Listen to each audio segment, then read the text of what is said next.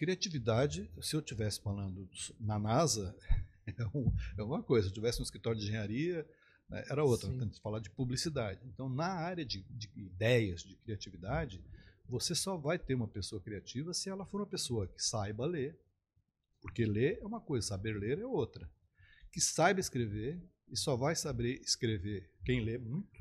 Quem tem né? bagagem. E só vai ter ideias quem sabe escrever. Então você tem que saber ler, tem que saber escrever e tem que saber desenvolver ideias. Né? Se você não sai do teu universo daquela coisa, você não, você não, não tem uh, material novo, não tem insumo novo, não tem input novo, não tem ideia nova. Né? Então a criatividade ela é resultado de, dessa tua dedicação, dessa tua busca por ela, pela criatividade. Se você não frequentar ambientes criativos, você nunca vai ser criativo. É isso aí, pessoal. Estamos começando, começando mais, mais, um. Jogando pra plateia. Deidinho, como é que tá? Muito bem, Ferrari. Começando mais um episódio Qual? aqui do nosso podcast. Qual é o tema de hoje? A gente vai falar sobre comunicação, né? De volta e meia a gente traz esse assunto aqui à nossa mesa, é, conhecer e relembrar um pouquinho do que acontece no nosso mercado de comunicação, como as coisas estão mudando. Boa. E aí, quem, são, quem são os nossos convidados então? Hoje nós estamos recebendo aqui o nosso amigo já de longa data, ilustríssimo convidado, Jailson de Sá, é, que é fundador do portal Acontecendo Aqui, publicitário, é um portal que tem mais de 20 anos de atuação aqui na nossa cidade, é uma referência. E claro que nessa conversa não podia faltar o Davi Paz Lima, né, nosso E aí, meninos, tudo bem? oficial. Seja bem-vindo, Davi. Prazer novamente estar aqui. Satisfação hoje com um grande convidado, grande parceiro. Isso. Fazemos é. muitas trocas no dia a dia. 1,75m. Ah, acho que vai render. Jailson, Jailson, seja bem-vindo. Mais uma vez, a gente teve um papo não jogando para a plateia, mas a gente já conversou uma vez. Aprendendo com a plateia. Aprendendo com a plateia. Isso, é isso aí. Jimmy, obrigado. Faz alguns dois anos já. Três, Três anos. por aí, é. é. A pandemia não era nem plano ainda. Né? Exato, exato, exato. Então, Jimmy, uh, obrigado pelo convite. O Davi gentilmente fez uh, esse convite. Estar aqui com vocês é um prazer enorme. Eu conheço o Jimmy desde que ele era de menor. De menor, exato, é verdade, é verdade. Conheço o Davi desde quando ele achava que era bonito na foto. É, exato.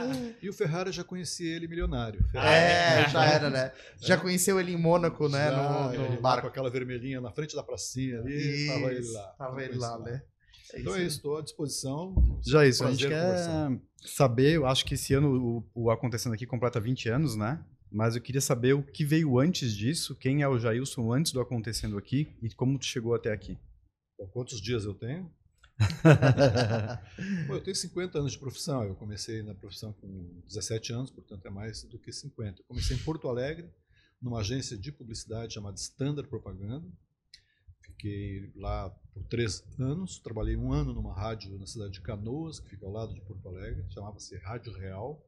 Era do grupo Princesa de Comunicação, que tinha rádio no estado inteiro. Uhum. Né?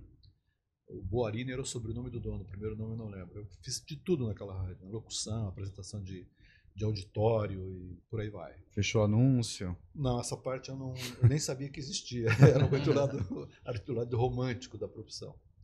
E aí eu fui para São Paulo em 71 para a mesma Standard.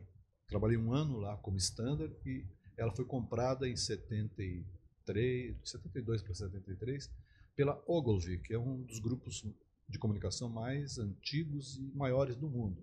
Hoje atua em todas as áreas da comunicação.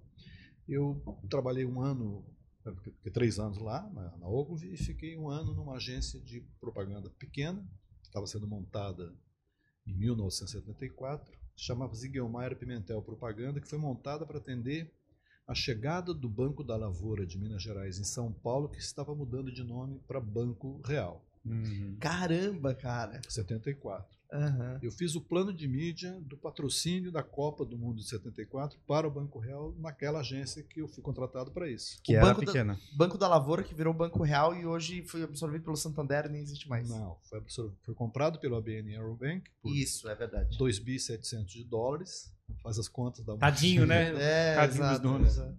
E depois o, o Santander comprou mundialmente a, a BN mudou a marca para cá. E eu fiquei 22 anos nesse banco. Eu fiquei um ano nessa agência.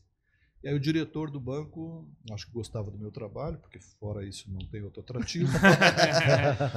e aí eu fui para o banco e falei, pô, vou ter uma experiência, eu já trabalhei em rádio, né? trabalhei em agência, tenho uma visão legal desse lado de cá, eu vou aprender marketing, eu vou aprender como é que os caras geram as coisas pra gente. O né? banco, o no Banco Real, isso.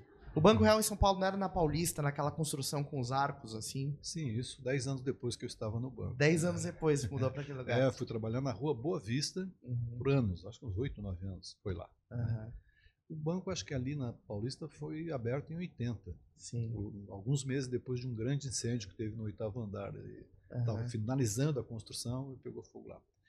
E aí eu fui para o banco com essa expectativa. Falei, vou trabalhar uns dois, três anos, aprender e volto para a agência, que é o que eu gosto, é o que eu sei, que eu paixão. Propaganda é propaganda, né? Uhum. E não, nada disso, cara. Fiquei 22 anos. E aí, depois de 22 anos, onde eu fiz uma carreira no banco, aprendi bastante coisa, até carteira de câmbio, eu trabalhei, área internacional, que eu não sabia, mas os caras que ficavam olhando os futuríveis estavam me preparando para um dia eu virar diretor. E aí, em 87, 13 anos depois, eu fui promovido a diretor de uma house. O banco tinha uma empresa própria de propaganda, chamava-se Tapeva Propaganda, e eu fui diretor dessa agência por quase 12 anos. Tinha 40 funcionários, o grupo inteiro. Né? O Grupo Real era dono do- das marcas Transamérica, no rádio, Transamérica, Hotéis Transamérica, Flat Transamérica, Água Prata, Sorvete Labasque, Banco Real pelo mundo inteiro e Caramba. a maior produção, a maior plantação, a maior produção de palma do planeta fica no Maranhão, que é uma área que você anda dias e- de avião e não termina. Uhum. Produz mais palma, mais azeite de dendê do que o, a Malásia, que historicamente é o maior produtor de. E essa agência respondia por tudo isso?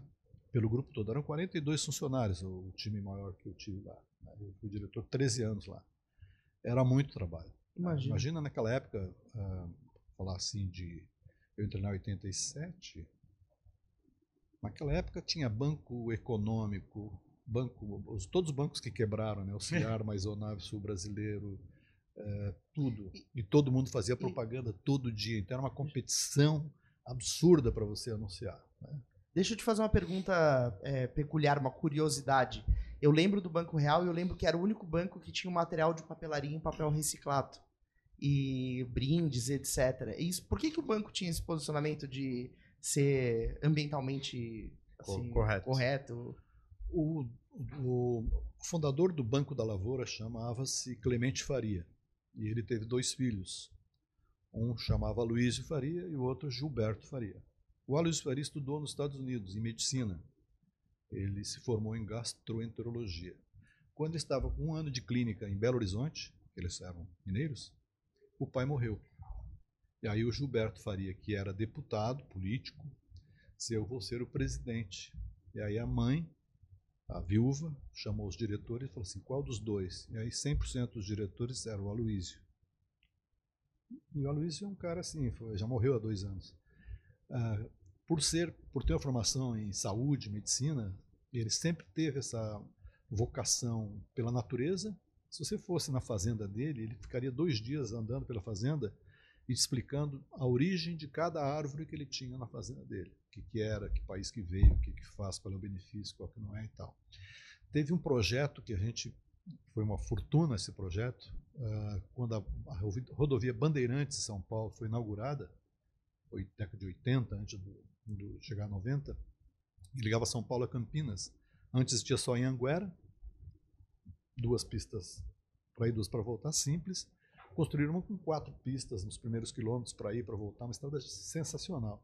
E aí compramos um projeto com a Dersa e colocamos 10 placas sentido interior e 10 placas sentido capital, dizendo assim: faça como o Banco Real, plante árvores na sua, na sua vida. E pô, plantamos árvore com orientação de técnicos, e Claro. botânicos, etc., considerando aquela área, o que, que, o que, que funciona Que ali. seria nativo dali? É, colocar é passarinho que a gente quer, o que, que é. Então, um negócio assim sensacional. Era toda uma, uma, uma leitura dele. Ele tinha um- uma, assim, uma vocação muito grande por beneficiar a terra. né? Ele mandou criar um projeto ah, de financiamento para os produtores, os, os fazendeiros, que aplicassem a curva de nível nas suas terras. Porque sem curva de nível você não teria a, a plantação da outra safra por conta de chuva, e aí vai a história. Né? Então, assim, ele tinha um olhar uh, para essas coisas. E a atitude de, de usar uh, o reaproveitamento, isso foi uma constante na, na, na, vida do banco. Cada produto tinha uma missão. Né? Cada, cada diretoria tinha um, um conselho consultivo, que chamava, eu participei de vários, onde tinha sempre um elemento de cada área pensando no que fazer de diferente. Então, era o grupo inteiro pensando todo dia no hum. diferente. Então saía exatamente dessa, desse brainstorm permanente que era provocado por ele. Tinha uma conta no Banco Real não? Tinha, minha, meu pai era cliente do Banco Real e eu tinha a minha primeira conta bancária foi no Banco Real, uma conta universitária. Então. Eu lancei esse projeto é? Né, publicitariamente. Né? Isso, era Foi lançado com a ajuda da Universidade de São Paulo. O que, que a gente poderia criar para universitários? Sim. E o pessoal da USP, da USP ajudou a gente a montar esse universitário. É, eu lembro, eu lembro foi Talão de cheque também era reciclado, né? Tudo Isso, era, era, tudo, tudo era exótico, eu lembro. É, exato, era muito legal. Ah, para você ter uma ideia, quando eu comecei no banco em 74, o caixa automático que existia era o do Bradesco. Você era cliente do Bradesco, então você tinha direito a usar o caixa automático. Pô, era uma, uma delícia você pegar o dinheiro onde você quisesse. Mas você tinha que usar 15 cartões porque a máquina engolia o cartão. então, você queria, sei lá, 100 reais por saque, você tinha que queria mil, cada um, ele engole, aí você bota outro, digita, que nem a gente fez no café ali, né? 35 touch para poder dar um comando. E aí ele descobriu nos Estados Unidos que a Borges tinha um, um projeto de lançar um caixa automático, chamava-se outro nome, né? mas a gente chamava de caixa automático, que não precisava o cara não precisava de cartões, ela devolvia o cartão para você usar de novo e tal. E aí ele, nós vamos trazer essa máquina. Aí ficamos na expectativa, espera, e vem, não vem, e vem, não vem. Criamos um filme, fizemos uma campanha antes do produto chegar no Brasil, que era um negócio que vinha, flutuava, ia na NASA e voltava e tal, não sei o quê. E aí apresentava e dizia, é o único que devolve o seu cartão. Uhum. Chupa, Bradesco! Bradesco. Legal. É. Mas era engraçado porque eu me lembro da experiência do cartão do, do, do, Banco Real, assim, é, o próprio processo de atendimento era diferenciado, né? Então, o fato de ser automático não era uma coisa tão relevante porque estava tanta disponibilidade de caixa, de, como é que é, de atendimento, assim, diferenciado, eu achava impressionante. Humanizado, né? É. Mas tinha um slogan uh, que obrigava tudo isso. O banco que faz mais por seus clientes. Esse slogan ficou, perdurou, acho que até morreu o banco. Então todo mundo chegou. Teve uma época que o Banco Real, que ano perto de 90, 92, tinha 40 mil funcionários no Brasil. Nós, diretores, imagina o doutor Aloysio acordar de manhã e saber que ele tem que dar conta de 40 mil salários. é, é uma loucura. Não era só o banco, o grupo todo, né? porque o grupo era muito grande. Então, esse slogan é que fazia com que todos nós lá uh, fizéssemos o melhor. Não, não tinha, não, não tinha reclamação, não tinha como você esquecer que o cliente em primeiro lugar, os caixas não tem como hoje, você vai no banco, tem um caixa e 30 pessoas na fila, Sim. aí tem que botar o código do consumidor para punir o banco que passa de 15 minutos, mas ninguém reclama, o cara fica meia hora e não reclama, né? Lá não, pô, eu lembro da Rua Vista, que é onde, onde era o prédio quando eu comecei, era tão grande a agência que você olhava assim, tinha uns 40 caixas. E todos com funcionário, e todos com cliente, tudo certo. Não tinha reclamação. Não, eu fiquei, fiquei impressionado com aquele negócio, porque parecia que estava é, mal acostumando a gente, assim, por exemplo, assim, a gente estava esperando o mesmo serviço qualquer banco. Né? Bom, bom demais para ser verdade. Né? Hoje é isso. E como é que se desenrolou e se encerrou esse teu ciclo, a tua fase aí em São Paulo? E como tu veio parar aqui? Floripa. Bom, em 97, o ABN comprou o Real e tinha a opção de você ficar no banco ou sair. Uhum. E eu uhum. preferi sair. Falei, chega de banco, né? 22 anos. A gente brincava, né? Trabalhar em marketing, banco, é trabalhar numa fábrica de fazer pamonha. né? Aquela. Sim. Esmaga até o, sair o último caldinho, uhum. né? Trabalhar em marketing bancário era complicado. E aí eu saí. Eu saí e montei uma empresa de marketing cultural. Eu, nos últimos cinco anos meus no banco, eu acumulei as ações culturais do Banco Real, que eram feitas em parceria com a Fundação Roberto Marinho. Então, a restauração de museus, Casa de Santos Dumont, o Ibirapuera, o Museu Nacional de Belas Artes, tudo que você possa imaginar de coisas sensacionais que foram feitas na área de cultura naquela época era um patrocínio do banco com o apoio da Fundação Roberto Marinho. Teve até um lance do da Rio 92, que chamava Eco 92, que as ONGs que não podiam entrar no centro, no centro sul, no, no Rio Centro, colocaram barracas na, acho que na praia do Botafogo, na praia, para poder ali levar suas bandeiras, os discursos, defender a natureza do seu país, trazer para as nações que estavam ali discutindo o, o, o Eco 92. E chegou, depois de uns dois, três dias, um pedido na Rede Globo, que segundo o coordenador dessas ONGs, soube que o Roberto Marinho era o cara mais forte no Brasil, que mandava até no presidente da República. Nossa. E que queriam ajuda, que eles precisavam comer, pagar som, para poder a voz chegar onde tem que ter som, né? E comida, que eles estavam ali. E aí a Fundação Roberto Marinho ligou para mim, lá o Joaquim Falcão, disse: Olha, a gente está com essa situação. E a gente era parceiro, já, né, várias coisas juntos. 700 mil dólares é o que a gente acha que precisa para custear essa semana de todo mundo. Tinha 200 barracas. Pô, 700 mil dólares. É, e a gente dá o dobro em espaço publicitário na Globo. Falei, então, fechado. Deixa eu Caramba. só consultar meu chefe. Uhum. Meu chefe estava em Nova York. Aí eu liguei e falei, assim, assim, assim, assim. Ele falou, pô, fecha, pode fechar. Aí eu liguei e falei, tá fechado, é nosso. Aí, tá, onde está o teu chefe? Ele está em Nova York, tal lugar assim. Tá, nós vamos mandar o Globo lá. Mandaram o Globo lá, uma entrevista com o cara, Jornal Nacional, o cara em Nova York, dizendo, nossa, Banco Real, junto, blá, blá, blá. Quanto vale isso? Caramba, isso, cara, que né? loucura. Então, assim, ficou, ficou para todas as ONGs do mundo inteiro, porra, o Banco Real salvou a participação das ONGs no Rio 92.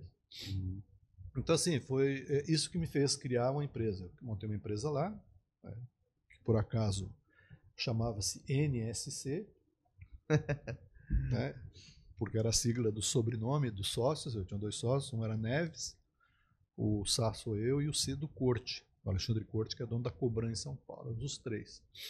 Aí, como esse Neves palhaçou uma hora lá, vamos tirar o cara. Aí, no meio de, ti- tiramos ele, ficamos o Alexandre, eu falei, vou tirar o N, vou botar um M, só que é o mais próximo, aí ficou MSC Sul, que é o nome da empresa até hoje. Sim. MSC Sul. E aí, quando chegou em 2000, 2001, famílias não aguentavam mais São Paulo. Eu tinha passado por alguns problemas de segurança, estava na hora de sair. Aqui era o lugar que a gente vinha há 15 anos como turista. Aí decidimos vir para Florianópolis. Aí ficamos um ano e pouco, minha mulher e eu, vindo para cá a cada três meses. Procurar escola, entender a cidade, que lugar que vão morar, qual é o colégio. Tinha um filho de oito anos na época. Não, Desse- não tinha enchente no Santa Mônica ainda? Perdi um carro ali no primeiro. Sério? É uma história complicada. Eu não sabia de nada daquilo. É porque tu falou, ficaram Perto- pesquisando locais. Perto daquele posto de. O cara falou, quando falou do bairro, falou ali, costuma encher, mas eu Costuma encher. Não desce muita bola. não sabia que era ele. Mas encher até o teto. né? Hoje não teve mais, sumiu esse. né? Na época dava. A gente mudou para cá em 2001. Aí montei um escritório lá no Planel Towers. né? Fiz alguns outdoors. Eu conheci algumas pessoas aqui, apresentados para o pessoal de lá. Fiz umas entrevistas e tal, e lancei a empresa. No escritório não parava de encher, de, de- de receber visita diariamente, inúmeros artistas, pessoal de cinema, de teatro, para buscar um, a tecnologia, a expertise para produzir projetos, ir para as leis de incentivo e viabilizar. Enchia de, de gente lá. E ficamos uns dois anos e meio fazendo isso. A gente fez o livro iconográfico do, da, do, do MASC, foi feito por nós. Não existia, era o único museu do Brasil que não tinha o seu acervo catalogado de 1.400 peças. O Fábio Cabral, que deve assistir essa conversa, foi o fotógrafo, ficou meses no, no SIC, num andaime de 5 metros, que tinha que fotografar lá de cima quadros de 5 metros de largura, 10 metros de largura. Uma loucura. Patrocínio da Malve. Foi um espetáculo. Bom, paramos de mexer com cultura quando houve uma mudança na lei de incentivo estadual, que antes você podia fazer um patrocínio aqui em Florianópolis e vender cotas para a empresa do estado inteiro, por conta do CMS. O governador falecido Luiz Henrique mudou isso e o dinheiro do CMS só podia ser aplicado no próprio município. Falei, então, até logo, eu não vou conseguir fazer 50 municípios. né?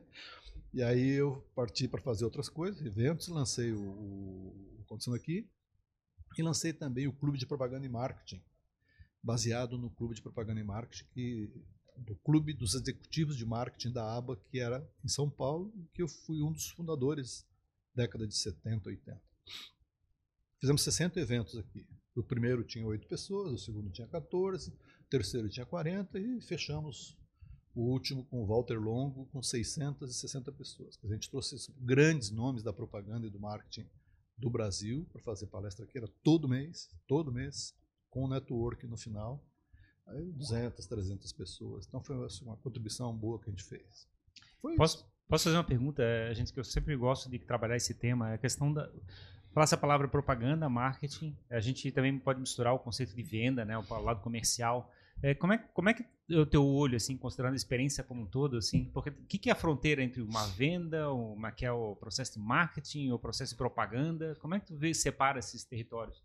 Já foi de um jeito e hoje é de outro, e amanhã será de outro. Então, é, é uma dinâmica uh, bem interessante. O que se aplica sempre é o seguinte: você tem que ter um o que bem resolvido e um como também bem resolvido. Hoje está tudo misturado. Você antes fazia um plano de marketing estratégico para o ano que vem, 2024, com dados do Nielsen de 2022. E está tudo certo. Você fazia Rede Globo, Revista Veja, Estadão, Rádio XY. XY, duas rádios das capitais, fazia uma semana, 15 dias, vendia tudo. Tudo missão cumprida. Chamava-se a mídia da mãe que era uma mídia que todo mundo fazia e dava certo, que até a mãe do cara podia fazer o plano de mídia e funcionava. Faz a mídia da mãe que está Uma receita certo. de bolo. Receita de bolo. Isso funcionou durante muito tempo. Né? Então, assim, é, você hoje não usa mais o Nielsen para isso. Hoje você tem as, as análises preditivas. Né? Hoje você sabe que para vender uma Mont Blanc na cidade de Nova Prata, em 2024, para oito pessoas, que são as que têm interesse em comprar um Moblan de 2 mil dólares, você vai usar a mídia tal, tal hora, em tal momento, que custa X e pronto. Você já sabe disso hoje, que é a mídia assertiva. Né? Então, hoje tem muito assim, vamos fazer uma campanha de awareness, ou vamos fazer engajamento, vamos fazer conversão, vamos fazer branding, né? Então, hoje tem uma miscelânea nesse sentido, mas o que importa é que Nenhum anunciante faz perfumaria, não é casa de caridade, então toda a comunicação que ele faz é para vender. Né? Então, assim, uh, muita gente foi formada por Peter Drucker, Kotler, os quatro P's, né? Uhum. produto, preço, distribuição e promoção, que hoje é, o raciocínio é mais ou menos o mesmo. Né? No entanto, a maneira de fazer a, a comunicação a maneira de encantar o consumidor é que é outra. Né? Eu estava vendo uma, uma psicóloga falando sobre o efeito do celular nas pessoas. Eu até fiz o print para depois mostrar para minha neta, pois olha aqui o que você vai ser quando crescer se você ficar tantas horas. Ah, ah, fisicamente, né? Sim. Sim. Então, assim, hoje você eh, talvez faça uma comunicação achando que está comunicando e não tem ninguém prestando atenção no que você está dizendo. Porque a ansiedade é tanta, aquela rapidez, aquela coisa. Ninguém senta na frente da televisão de mãos dadas com a família. Vamos assistir o Jornal Nacional. É. o que o William Bonner tem para dizer hoje? Picas, tem gente com três telas, cada um num ambiente. Acabou, né? O mass media, esquece. Então, se você hoje não tiver. Todas as faixas etárias estão se comportando assim? Sim, todas. Os velhos, como eu, eu sou, eu sou da profissão, sou obrigado a fazer isso. Mas tem muito. Quem que estava falando outro dia sobre o, os adultos? Estava dando exemplo de pai, de mãe. Meu pai faz isso, minha mãe. Eu assisti um vídeo de alguém falando sobre isso. Que é isso, né? As, as pessoas de idade já estão ficando com um grau de, de ansiedade, ansiedade, ansiedade ou impaciência, não sei definir se são as duas coisas de Sim. repente. Se você demora muito para explicar uma coisa, para falar uma coisa, a pessoa já passa. Né? Então, antigamente você tinha sete segundos no comercial de televisão para fisgar o interesse da pessoa. Então você tinha que criar alguns, alguns gimmicks, alguma coisa muito interessante até sete segundos para o cara poder assistir os teus outros 23, onde você ia vender com preço, com compre dois, leve oito, aquela Condição coisa de pagamento. Tudo. Né? Hoje você tem dois segundos. E olha lá, Né?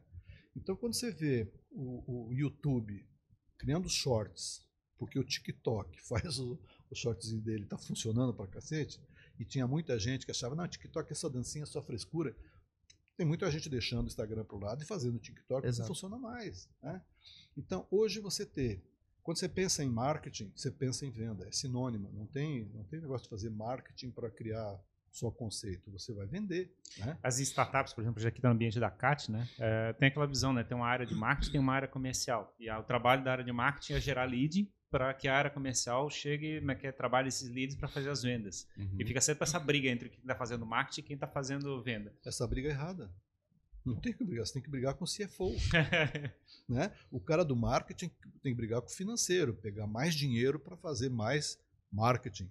É que tem gente que acha que fazer é, comunicação é marketing, não é. São coisas Né? distintas. São coisas bastante distintas. É o que eu digo. O marketing é o que fazer. A comunicação é como eu vou fazer. Então, assim, nada que não seja vender. Uma empresa não, não, não abre para fazer filantropia, para fazer é, benesses. Ela vai vender produto, é lucro. É, né? Então, assim, o que nós eh, vemos hoje é uma comunicação pasteurizada, muito igual, porque você pega hoje uma empresa de comunicação é, que tem uma equipe diluída no mundo. Tem um cara em Singapura, um cara em Recife, um cara em Porto Alegre, um cara em Florianópolis, outro não sei aonde. Com influências totalmente distintas. Cultura, inputs totalmente. e problemas caseiros, os mais diversos. Sim. Esse cara está criando propaganda. Então acho que esse cara vai criar uma coisa genial para você. Ele vai pegar um, vai dar uma inventadinha, mudar e fazer. Então hoje você pegar as, as mídias que circulam no- nos, nos aplicativos, são todas iguais. Você tira o logotipo da funerária, põe do açougue e está valendo. né? Você tira o fundo vermelho, põe o azul, muda não sei o quê, é a mesma coisa. Então, assim, é tudo muito igual, não tem. Você, por exemplo, pega comerciais do Itaú, né? Que foi sempre a coisa que eu sempre quis fazer no Banco Real, fazer propaganda igual do Itaú. Sempre foram sensacionais. São até hoje, né? Tem a cara dele, é do Itaú. Se o outro banco for fazer aquilo ali, na hora de assinar e não colocar Itaú, ferrou, Sim, né? já vai entregar desde o começo. Acabou. É um DNA muito claro. É, tá E claríssimo. também já era uma house do Itaú naquela época? Não, nunca foi. Sempre foi DPZ. Diziam que a DPZ era house do Itaú, porque só ela que atendia Itaú, ninguém mais. Mas tinha um truque ali que era o Washington Oliveto. Né? O Washington Oliveto Um pequeno truque. foi no, foi no Gramado Summit fazer uma palestra ontem, estava lá, fazendo uma palestra lá. Ele era o cara que deu sorte, de sorte, ele tem talento, claro, mas deu sorte de, nos primeiros... Talento e gravatas engraçadas. É, é, é na época, né? Sim, era a sim. grande paixão. Hoje é os óculos dele, hoje tem aquelas manias. Toda foto que você faz com ele, ele faz cara, faz careta. Ele não fica legal, ele faz sempre uma coisa engraçada. E ele ganhou um, um prêmio em Cannes no, no início da carreira e virou, pô, esse cara é genial. Então os, os anunciantes na época só aprovavam campanhas se o diretor de criação tivesse sido o Washington. Então na ficha técnica tinha que entrar o Washington Oliveira. E aí tinha o Washington, o cara Assinava. o Washington nem sabia o que era aquilo, né? Tanto é que dizem que o primeiro sutiã, que é o grande case dele, Uhum. não é, ele nunca usou sutiã. então ele não sabe a sensação do primeiro sutiã, mas ele é o cara que leva o crédito de criação genial. Né? Foi uma menina que trabalhava com ele na, na criação, o sobrenome dela é Porto, esqueci o primeiro nome dela, Mariana Porto, que foi a, a menina que usava sutiã e sabe o que que é o primeiro sutiã para uma menina. E ela, a sensação é dela. Mas na época a DPZ fazia tudo do Itaú e de outras grandes marcas que diziam que a DPZ era house do Itaú, mas nunca teve, não. O Bradesco teve house uma, uma época, depois abandonou. O Bamerindos teve house, Unibanco não teve house. Eu pensava que isso era uma teve tendência. Alguns abandonaram Não. esse formato. Não. É que tem, é cíclico esse negócio de querer economizar com propaganda. Né? Se- conforme o CFO, Mas, a, corta, co- corta a verba do marketing. mas o movimento Vamos fazer em de, casa, de ir para uma house é necessariamente economizar ou trazer para perto? Pode ser as duas coisas, mas ah, normalmente quando você tem ah, uma agência de propaganda que te leva 20% de veiculação, depois, depois mais 10% na produção do filme, Enfia. depois mais um volume grande, ela tem um bônus no final do ano. Aí quando o cliente vai ver, diz, bom, baita de uma fatia do- da verba fica no meio do caminho. Então ele traz com esse objetivo. Só que quando ele põe para dentro de casa, Ele vê a trabalheira que é. não, ele vai ver a trabalheira e vai ver o problema, porque ele tem toda uma, no caso de banco, banco você trabalha em banco, você não pode dar cheque sem fundo, você não pode estar no cartório, você tem que ter uma índole plena, porque você trabalha no- no- numa área com dinheiro das pessoas. Então você tem que ter uma integridade absoluta. Então você tem uns processos em banco, e como deve ter na Intelbras, como deve ter no Queirich, em tudo quanto é empresa, tem os seus, Sim. seus valores. Suas né? diretrizes. E aí o cara diz assim, bom, não pode fazer isso porque o Banco Central não, não, não permite. Aí você fala, puta, essa ideia não dá? Não dá. Dá- Ah, não sei o quê, ó, o presidente uma vez, por causa da cor vermelha, ele quase mandou o cara embora. Não pode pôr vermelho na propaganda.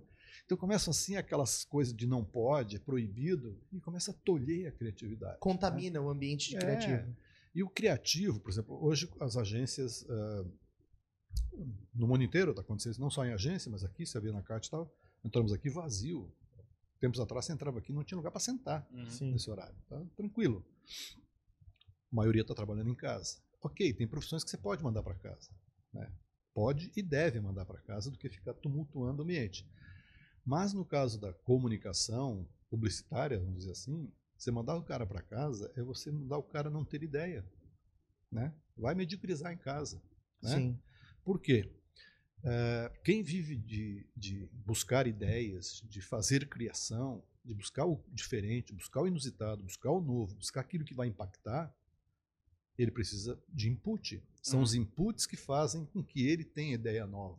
Se ele fica o tempo inteiro no mesmo ambiente, na mesma sala, com as mesmas pessoas, Olhando o quê, a mesma parede, né? O tempo tudo, todo. ele não cria nada novo, ele recria o que ele sabe. Eles falam daquela palavra serendipidade, né? Que é você estar preparado para cada vez receber um input diferente para te levar para um outro lugar, né? Se você não fizer isso, você está sempre com o Eu- mesmo. Eu tenho uma, uma, uma, uma discussão construtiva com o Ferrari já há algum tempo, a gente troca ideia sobre isso, sobre a criatividade, né? E aí a gente sempre discute, ah, a criatividade, a criatividade pode ser racionalizada, né? Eu posso, vou ser criativo agora, decidir ser criativo agora.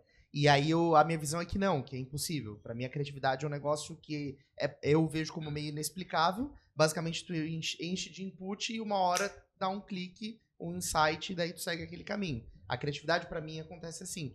E aí a gente conversava, né, sobre, ah, tem como racionalizar a criatividade. Qual que é a tua visão, assim? É porque, como o, o banco é uma máquina de fazer pamonha, a, a, quem não, não cuida de criatividade quer espremer as pessoas para que a criatividade saia. Só que a gente sabe que a criatividade não sai espremendo alguém. É.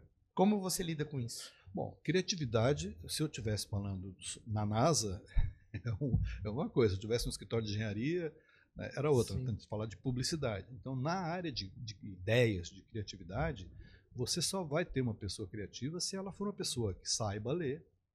Porque ler é uma coisa, saber ler é outra.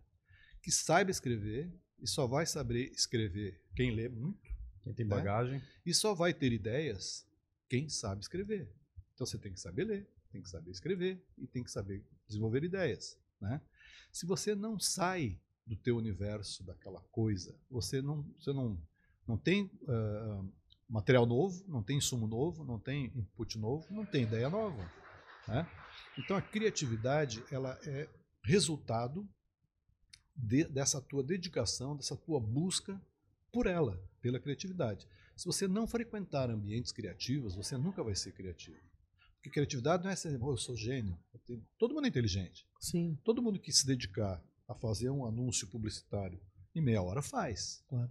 Para A ou para B, vai fazer. Agora, qual é a genialidade de, um, de uma peça publicitária que vai em Cannes, por exemplo, concorrer com duas mil peças do mundo inteiro e ganha o Grand Prix? É porque o cara fez um negócio que todos os jurados, que são 20, 30 jurados por categoria, reconheceram que das duas, aquele ali merece porque é do cacete. Uhum. Então, esse cara, ele, ele não é um semideus, não é nada. É um- certamente é um time, é uma pessoa que é criativa porque tem todos esses atributos, se preparou, buscou conhecimento, buscou aprender coisas para poder aplicar no, no seu dia a dia. Mas não tem como decidir ser criativo agora, assim. é- Não, eu me lembrei agora que você- eu estava te falando de que o jornalista. O jornalista pode ser criativo, mas ele tem que ser racional. Né? O publicitário não. O publicitário ele tem que. Às vezes você está no meio de, um, de uma ideia e não consegue chegar na solução, você sai fora, Isso. pega o teu parceiro, vamos tomar uma Coca-Cola, vamos fumar um cigarro, vamos não sei onde, botou o pé fora, veio a ideia. É. Porque você fica, você sabe que tá, tá ali a ideia. Ou botou a cabeça no travesseiro, né? Ou, Ou foi tomar um banho também. ou qualquer acontece. coisa que você saia fora do problema, tá resolvido.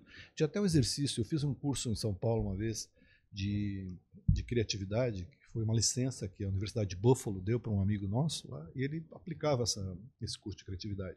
E tinha um, que vocês devem conhecer, dos nove pontinhos que você tinha que cobrir com quatro retas. Uhum. Não podia tirar o lápis do papel, a caneta do papel. Então, os caras, todo mundo ficava dentro dos nove pontinhos. Você tinha que sair duas vezes fora dele para poder resolver.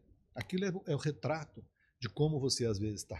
A ideia está ali, mas você fica racionalizando. Você fica, não, isso não vai dar certo. Não está muito legal.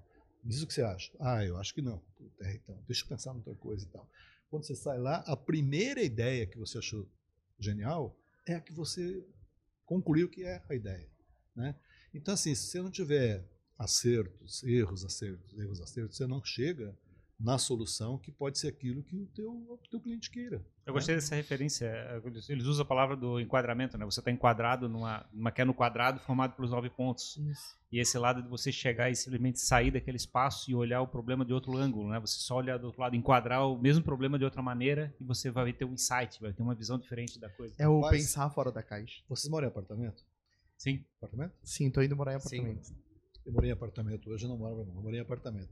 Você fica vendo, ouvindo seu vizinho brigar com a mulher, a mulher brigar, xingar o marido, aquela Ir no coisa, banheiro. tudo e tal. Aí você, você fica ali, depois de uns de dias que você conhece, fala assim, e se eu fosse esse cara, eu faria isso.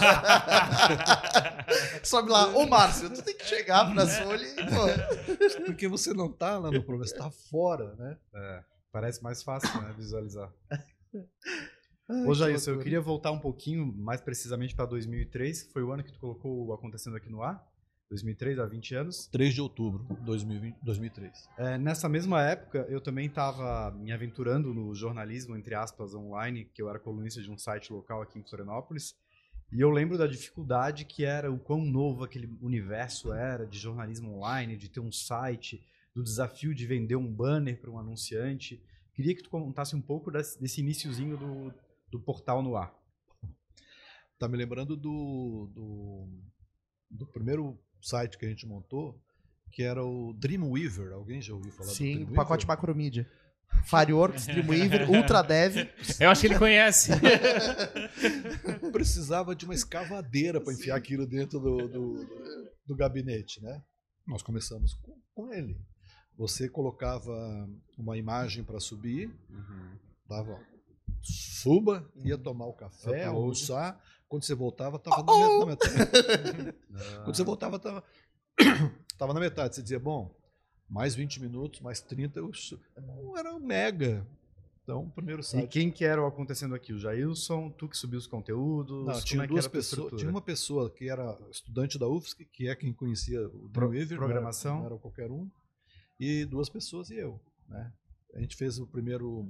Primeiro que você demora, né? Falei, bom, falar. Até eu tenho os layouts dele guardado lá. Marketing, publicidade, comunicação e o outro, não lembro, geral lá. né? Na vertical, assim. quatro, quatro segmentos. Era isso, né?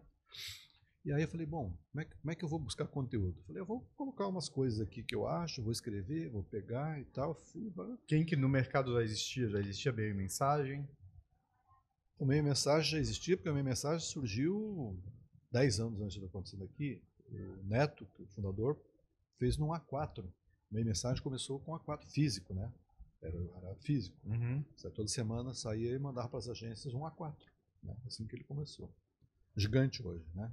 Mas tinha o próprio Mar, que já existia, que é mais antigo até do que o Meio Mensagem. Tinha o About, do Rafael Sampaio. Eram esses três em São Paulo.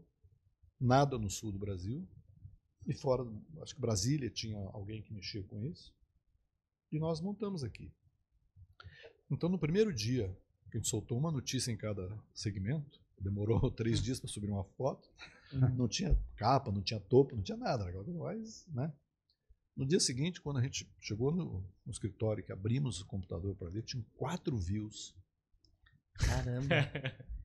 Pô, a galera tá lendo. Botamos mais uma, duas, três notícias no dia seguinte, 16. Depois começou, 70, e foi, foi. Eu falei, pô, esse negócio, né? E aí comecei a bater nas agências. Olha, eu acho que.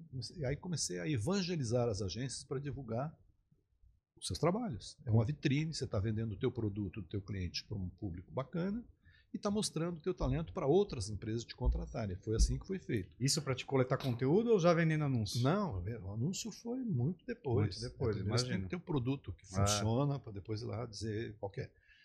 E aí, o, os conteúdos uh, tinham que ter, como, como era feito em São Paulo, uma ficha técnica. E aí os donos de, alguns donos de agência diziam assim, ah, não vou divulgar. Não vou dizer quem é que está aqui, não. Os caras vão vir aqui tomar meu, meu redator. Então tinha uns medos assim Sim. de botar a ficha técnica. A ficha técnica tem lá redação, criação, produção, né? os fornecedores, nome de todo mundo, que é um prestígio. Porra, ah. teu nome está na ficha técnica daquele filme, daquele anúncio, né? Então, assim, a gente teve que evangelizar todo mundo. Aí, 20 e, anos. E, e, qual que foi a ideia do nome acontecendo aqui? Como é que surgiu? Tinham vários, eu queria botar acontecendo só. Né? E aí, tá acontecendo já tinha, não sei aonde, né? Tinha com, com BR. Eu falei, bom, como a gente vai falar de Santa Catarina, e é daqui mesmo, então vai ser acontecendo aqui. Aí procurei, estava ali, falei, fica acontecendo aqui. Legal. Mas a ideia era mostrar o que está acontecendo aqui.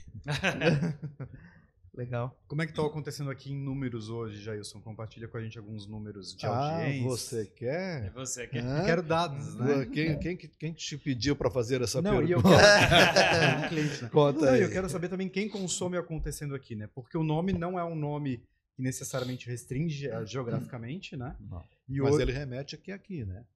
Não é acontecendo aqui no Recife, né? Sim. A sede aqui, nós vivemos aqui. É mais Mas hoje tu compartilha Não, não, material, é, é, né? é. De...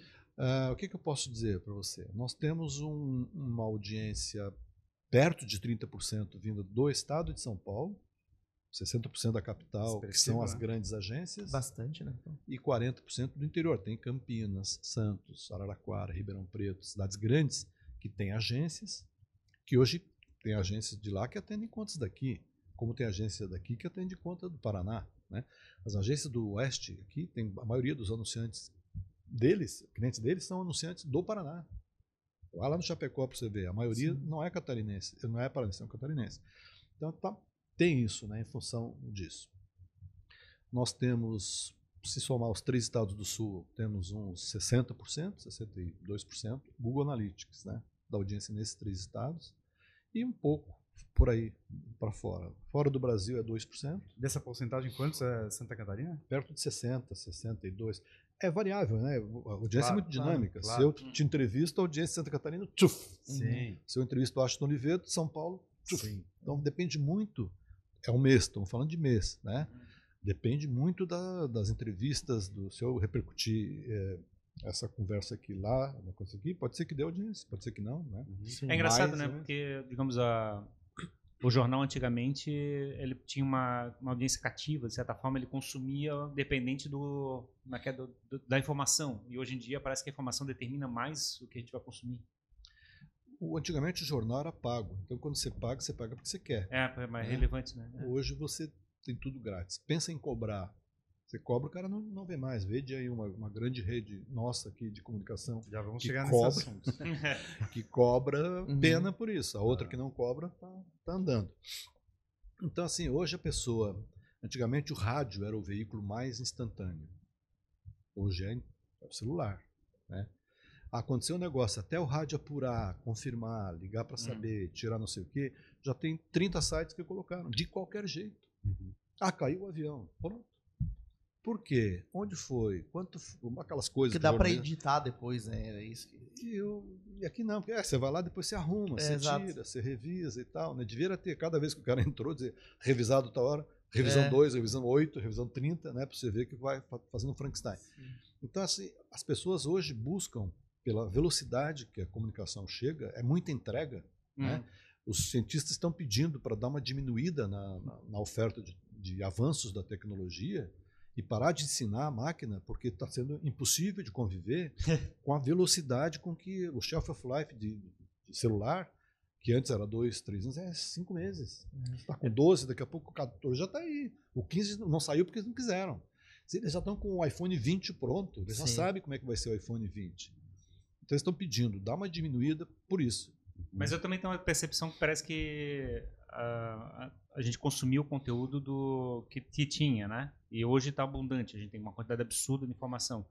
E, de certa forma, a gente está caminhando para um, um, um processo onde as pessoas estão construindo a intenção de consumir, né? Tipo, onde a gente, antes era uma coisa que acontecia pelo acaso, e, de certa forma, quase tudo que a gente está consumindo hoje, a gente está com uma, intenção, né? Tipo, A gente está escolhendo o que consumir? é, ou, ou, a- como é é, ou a- como é o- os sinais que a gente está dando pro TikTok de estar curtindo ou O estar algoritmo, assistindo. tu tá construindo o teu como algoritmo. que tu né? tá construindo a tua, como a tua atenção de, de- do daquilo que você vai consumir, né? Você não tá mais seguindo uma agenda, você está fabricando a tua agenda em cada momento e cada relação que você está fazendo. É, são as bolhas de comportamento, né? Quando você dá esses inputs para o Google, de que você pesquisou tal, que você curtiu aquilo, compartilhou aquilo, ele sabe que é isso. E você não tem acesso a nada da- além daquilo. Por isso que você, todo mundo, né, vai com duas, três, quatro redes sociais para poder sair dessas bolhas. Você cria várias bolhas, né? O que eu acho que as pessoas hoje ah, valorizam para consumo é comprar produtos de marcas fortes. Há uma diferença entre marcas fortes e marcas conhecidas. O acontecido aqui é uma marca conhecida no universo dele. É uma marca forte? Eu acho que é. Mas pode ter muita gente acha que não. Ah, é conhecida, mas não é forte. Então as pessoas cada vez mais procuram ah, comprar coisas de marcas fortes, né?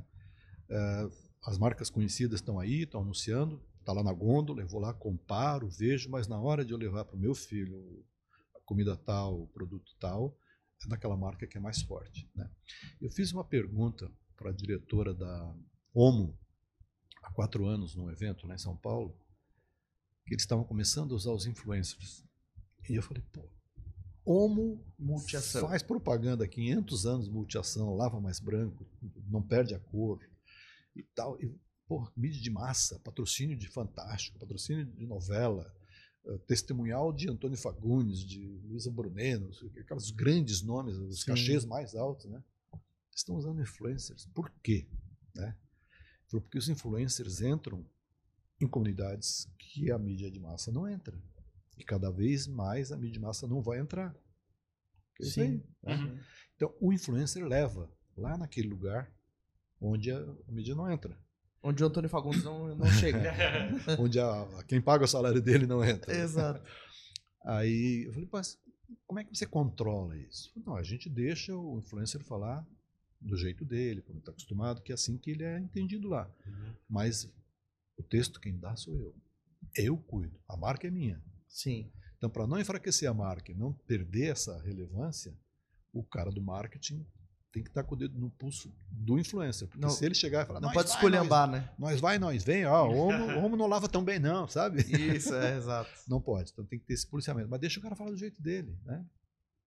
Então a maneira de fazer marketing, fazer comunicação, ela mudou e vem mudando muito. Se os publicitários que, estarem, que estão nos ouvindo atentarem para isso, eh, pode ver que já ninguém mais fala a mesma coisa. Ninguém mais tem a mesma estrutura. O próprio anunciante já pensa de outro jeito, já enxerga a comunicação de outro jeito.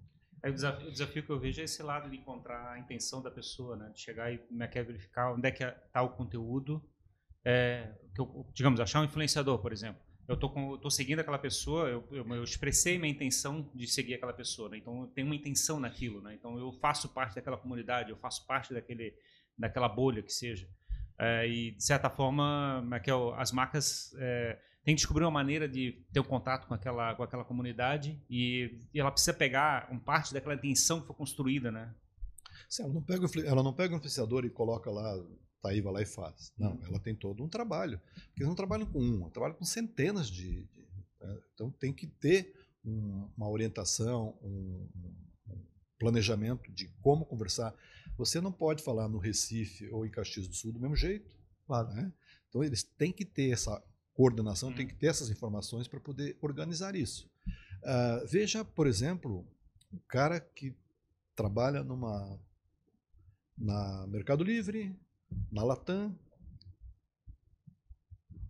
ah, PicPay, Estou falando dos patrocinadores do Big Brother. O Big Brother traz os caras que têm maior volume de, de seguidores nas suas, plataformas, nas suas redes sociais. Você pegar os caras ali, um tem 3 milhões de seguidores, não sei aonde, outro tem 12 milhões, outro tem não sei o quê. Então, quando você soma esses 20 participantes do Big Brother, você tem comunidades que chegam, sei lá, quantos milhões de pessoas que seguem esses 20 caras. E a marca está ali trabalhando com eles. Pode ver, os caras que. Os, os, como é que chama? os participantes do Big Brother, eles são garotos propagando todos os produtos. Ah, obrigado, não sei o quê. Uhum. E come, consome. Ai, que delícia, ai, que não sei o quê e tal, né? Estão fazendo merchandise. Às vezes nem inteiro. é tão bom assim. Estou falando merchandise o tempo inteiro. São 90 dias de merchandising para marca A, B, C, D. E tu acha que os caras largam de qualquer jeito? tem toda uma orientação, tem todo um cuidado, porque estamos falando de marcas fortes. Né? E é curioso, né? Porque no caso do Big Brother, do Big Brother é um processo colaborativo, né? Uh, que a, a, rede de televisão faz uma estratégia de fazer aquilo ser uma coisa viciante, né? Que a pessoa chega a consumir. Eu vejo a minha filha, minha filha né, que é desesperada para perder o horário para poder assistir um negócio, quer dizer, fabrica aquela necessidade de ver aquele negócio.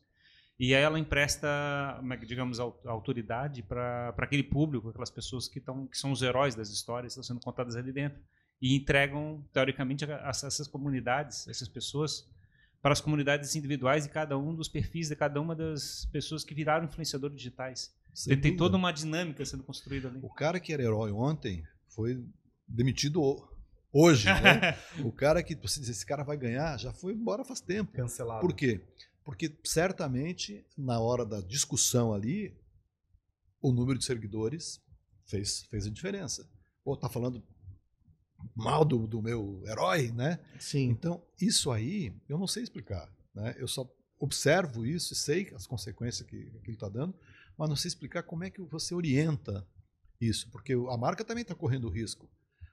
Se eu botar tudo em cima da loirinha, depois vem o, o outro lá, que é o oponente, e não. semana que vem ela for racista, né? Não, não. na semana que vem. Eu, Fala bem do Hitler. eu, eu tava pensando em contratar essa, essa personagem aqui para fazer o, depois que acabar o Big Brother, mas, pô, levou tanto cacete que eu não vou. Exato. Sério, os caras estão com o dedo no pulso o tempo inteiro. A gente que fica de fora acha que ah, tá feito, eles estão fazendo de qualquer. E, e é um caso de ressuscitação é também, quase porque o Big Brother estava morrendo, né? E é, os influenciadores. Dizem que continua, né? Dizem, é? dizem que a audiência não, não emplacou como era esperado. Né? Sim. Mas eu também não sei o que era esperado. Pois se é. é. Se é o mesmo do ano passado, é. se é. Né? Mas eu acho que se reinventou absurdamente o programa, né? A proposta mudou. É, e a, e a tua percepção é que a gente vai tentar lutar contra esse processo de, de reduzir o o time span, que a gente consegue aguentar uma, uma, que é uma a chamada, quer dizer, dois segundos tem que trocar de conteúdo. Vocês acham que, acham que a gente vai acelerar ou vai reduzir, ou a gente vai controlar, a gente vai fazer alguma... Como é, qual é a futurologia para esse assunto? Depende do GPT. Né? GPT. Eu vejo o GPT, na realidade, que é extremando a condição, porque, na realidade, a gente tinha uma quantidade absurda de gerar, como é que é, é bullshit, né? Gerar, uma que é, uma que é aquela aquela linguiça, vamos dizer assim, de, de conteúdo, né, digamos assim, material uhum. que é totalmente inerte, que fica sendo jogado. O chat GPT a gente jogou para 50 vezes mais do que fazia antes. Não, mas o, o chat GPT é o seguinte, você não vai mais olhar o TikTok, o Instagram ou a Globo para ver o produto. Você vai dizer assim, ô GPT, qual é o sabão que realmente lava mais branco? Uhum. E que não encarde, não sei o que, a cor vermelha. Ele vai lá e dá para você compra o produto tal, que esse aqui tira o roxo, fica menos roxo, mas o vermelho fica. Ele vai te dar essa solução. Vai terceirizar a cabeça? Vai, porque o que, que você tinha no busca antigamente? Uma palavra. Chover. Aí vinha um ponderar de coisa. Tu tinha que ponderar ali. É, agora, agora você fala assim: vai chover em Chapecó amanhã porque eu vou fazer um voo X horas. Aí ele diz: amanhã vai chover. Agora você está começando a fazer ladainha. Você, você faz uma entrevista com, com o GPT e ele dialoga com você no nível que você quiser. Margem de erro, grande ainda. Eu te vi uma muito engraçada, né? A pessoa perguntou: é, ChatGPT, onde é que eu posso baixar filmes piratas, né? Aí ele deu um sermão, pirataria é crime, não sei, é, não sei o é, quê. Claro. Ah, então quais sites eu devo evitar para não consumir conteúdo pirata? Tal site, tal site. Tal então, é isso. Não sei se, eu, se fui no ao encontro da, do que você estava falando. É porque eu estou tentando entender essa, esse processo, porque a minha percepção é que a gente está acelerando e vai estar tá acelerando mais rápido ainda esse processo de gerar conteúdo de forma absurda. Mas é por isso que é, os gurus da comunicação, é, já há uns 4, 5 anos, em Cannes, onde estão as grandes marcas, né, tanto pela publicidade quanto do marketing, os caras do, do do Burger, Burger King, do marketing do Burger King, estão sempre fazendo palestras nos festivais de Cannes. As marcas, McDonald's está lá, grandes marcas. E esses caras, que são anunciantes e que são agências desses anunciantes globais, estão muito mais adiantados do que nós aqui de Florianópolis, nesse sentido. E os caras vêm pedindo, todo ano, diminuam as futures dos produtos de tecnologia. Diminuam. Porque enquanto as pessoas estão aprendendo a mexer com uma, vocês estão vindo com outra e estão criando assim nas pessoas uma ansiedade e uma perda de dinheiro com coisas e tal.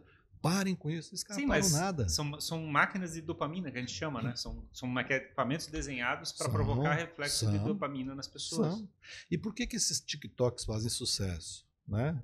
Quai, TikTok e outros tantos. Porque tem público para tudo. Tem público pra... Quando você pulveriza essa, essa audiência que antes a Globo tinha 80%. Né? Mídia da mãe. Você fez, todo mundo no dia seguinte sai comprando porque está pulverizado por 500. Eu fiz uma, uma entrevista há alguns, alguns anos atrás, uma campanha da Oi em São Paulo, que a imprensa especializada foi chamada, todos os jornalistas do, que mexiam com o assunto foram convidados, eu fui para São Paulo. E eu entrevistei o Cid Ferreira, dono, você acabou de falar no Bullshit, ele era dono da NBC, NBS, que é o No Bullshit, o nome da agência dele é No Bullshit. cuidava da conta da. Ela foi vendida essa empresa. Cuidava da conta, estava lançando a campanha da Oi com o Anderson Nunes. A primeira campanha do Anderson Nunes para a Oi foi essa que eu fui lá ver. Está acontecendo aqui. Se você procurar Cid Ferreira, NBS, Oi, o Whindersson Nunes, você vai ter esse vídeo lá. E eu perguntei assim, Cid, antigamente a gente, quando fazia um plano de mídia, você tinha 10 peças, 15 peças, né? Hoje, pelo que vocês apresentaram aqui, vocês têm muito mais do que isso, né? Como é que é essa campanha da Oi? É, quantas peças estão colocando? essa campanha tem 815 peças. Nossa Senhora. Quando você tem 815 peças, é bannerzinho, bannerzinho, bannerzinho, bannerzinho, bannerzinho. 800 são. 15 é um anúncio, um filme, um outdoor. O resto é tudo mídia social, é sim, é tudo, sim. tudo formatinhos, não sei da onde e tal. Então, isso é fragmentação. Né? Antes você fazia um filme de 30, colocava na Globo, acabou o problema. Hoje, para você fazer a mesma coisa, você tem que fazer um plano de mídia. Eu vi, eu vi alguns, alguns é, podcasts, por exemplo, que tem estratégia de comunicação que eles fazem 50 cortes por dia. Eles contratam indianos para produzir uma quantidade absurda de pequenos é, pedaços de conteúdo para ser distribuído na rede social. Você imagina tipo, a, a pulverização de informação que está sendo provocada? Teve até uma ilustração na, com chineses que tinham celulares pendurados no varal. Uhum que os caras iam criando para ver se já tinha baixado aqui, aí vai no outro e tal. É isso, essa é massificação nesse sentido, mas buscando o quê? Buscando os nichos. Os nichos dos nichos dos nichos. Né? Eu, eu queria trazer um outro ponto aqui, Gerson. A gente é, às vezes comenta né, da tradição de mídia aqui de Floripa, o, de onde veio a nossa estratégia de comunicação de mercado aqui da uhum. nossa região. E o Ferrari comenta, né, alguns casos que a nossa mídia foi importada, né? A gente teve a vinda de um grande grupo de mídia que não é daqui e que veio para cá e construiu uma referência de mídia para a cidade, né? É, como você vê isso e em que momento você olhou para o acontecendo aqui ele realmente virou um negócio? Você olhou e falou assim, não, agora o acontecendo aqui é um negócio, ele dá resultado, tem anunciante. Bom, eu quando cheguei aqui, no, no, primeiro ano, o que me impactou muito por parte dessa empresa de comunicação foi o Planeta Atlântida. Sim. Se essa empresa traz isso para cá e vem gente do estado inteiro, vinha gente do estado inteiro para assistir o espetáculo, é, não é mais a mesma empresa, não é mais do mesmo jeito que se encanta a audiência, né? Eles estavam ali promovendo uma, uma emissora, promovendo a rádio Atlântida né? mas usando todo o ferramental de mídia deles para trazer essa audiência que era atingida por outros meios para vir consumir show, consumir os artistas uhum. é, e, e, momentos né, de felicidade que um evento daquele tem. É, eu não olhei muito para os veículos, eu olhei muito para a internet. Naquela época eu tinha um site chamado i4u, não sei nem se existe hoje, que foi assim uma referência para mim de como você é, enxerga as pessoas que estão dedilhando, né? Hum. Como é que você, quem é que vai estar do outro lado? Né? Qual é a expectativa dele? Por que, que ele vai entrar no site? O que, que ele quer? O que, que ele não quer? E o que orienta você a perseguir, fazer aquilo, o negócio ou não, é resultado. Então, deu audiência, por que, que nós começamos com três segmentos e um quarto que eu não lembro o nome? Hoje nós temos dez editorias. A capilaridade vai aumentando, você percebe que tem uma possibilidade de um extrato daquele segmento virar uma outra auditoria, você vai colocando, vai dando resultado, e aí você tem uma, uma cobertura em cima disso. O negócio do Acontecendo Aqui, como negócio, uh, se deu muito em função do clube de propaganda e marketing, que tinha uma mídia dos veículos muito forte, que tudo trazia para o Acontecendo Aqui. Você, você queria reservar uma vaga, tinha que a gente fez um painel do clube de propaganda no, no Olhocon, não sei se você lembra. Inclusive Lembro. o Delton estava presente nesse painel. Lembro, ele era da RBS ainda, né? Isso, né? exato. Num, lugar escuro, né? Você entrava, não sabia onde onde estava, não foi lá no Majestic? No Majestic, no Majestic. Escuridão total, aquele cenário do Olhó. Uhum. Eu lembro. O Jailson, é, há 10, 15 anos, para os acessos do Acontecendo Aqui, de todos os portais, era a pessoa sentada na frente de um desktop, digitando lá no navegador www.acontecendaqui.com.br. Isso mudou bastante com o advento de muitas redes sociais, né? Dos veículos se apropriando também das redes sociais para converter e levar acesso para os seus, seus sites. De onde vêm os acessos hoje do Acontecendo Aqui? Que canais hoje tu usa? E é verdade isso? Pouca gente hoje, poucos acessos hoje vêm da pessoa que vai lá e digita no navegador? Como está isso Acontecendo Aqui? É, no caso do Acontecendo Aqui, nós temos 30 e poucos por cento de orgânico, tem uns 10% de e-mail, que eu achei que era maior, mas não é. De que vem do e-mail marketing? De, da, daquela newsletter que a gente fala no final do dia, e 40 e poucos é direto. É bookmark ou é. Quer dizer, por ser um público muito nichado, né? É, pode ser que não é só bookmark. Por exemplo, vou te dar uns números que a gente tem, que qualquer um pode ver lá. A gente tem Instagram, 5.700 seguidores. Uhum.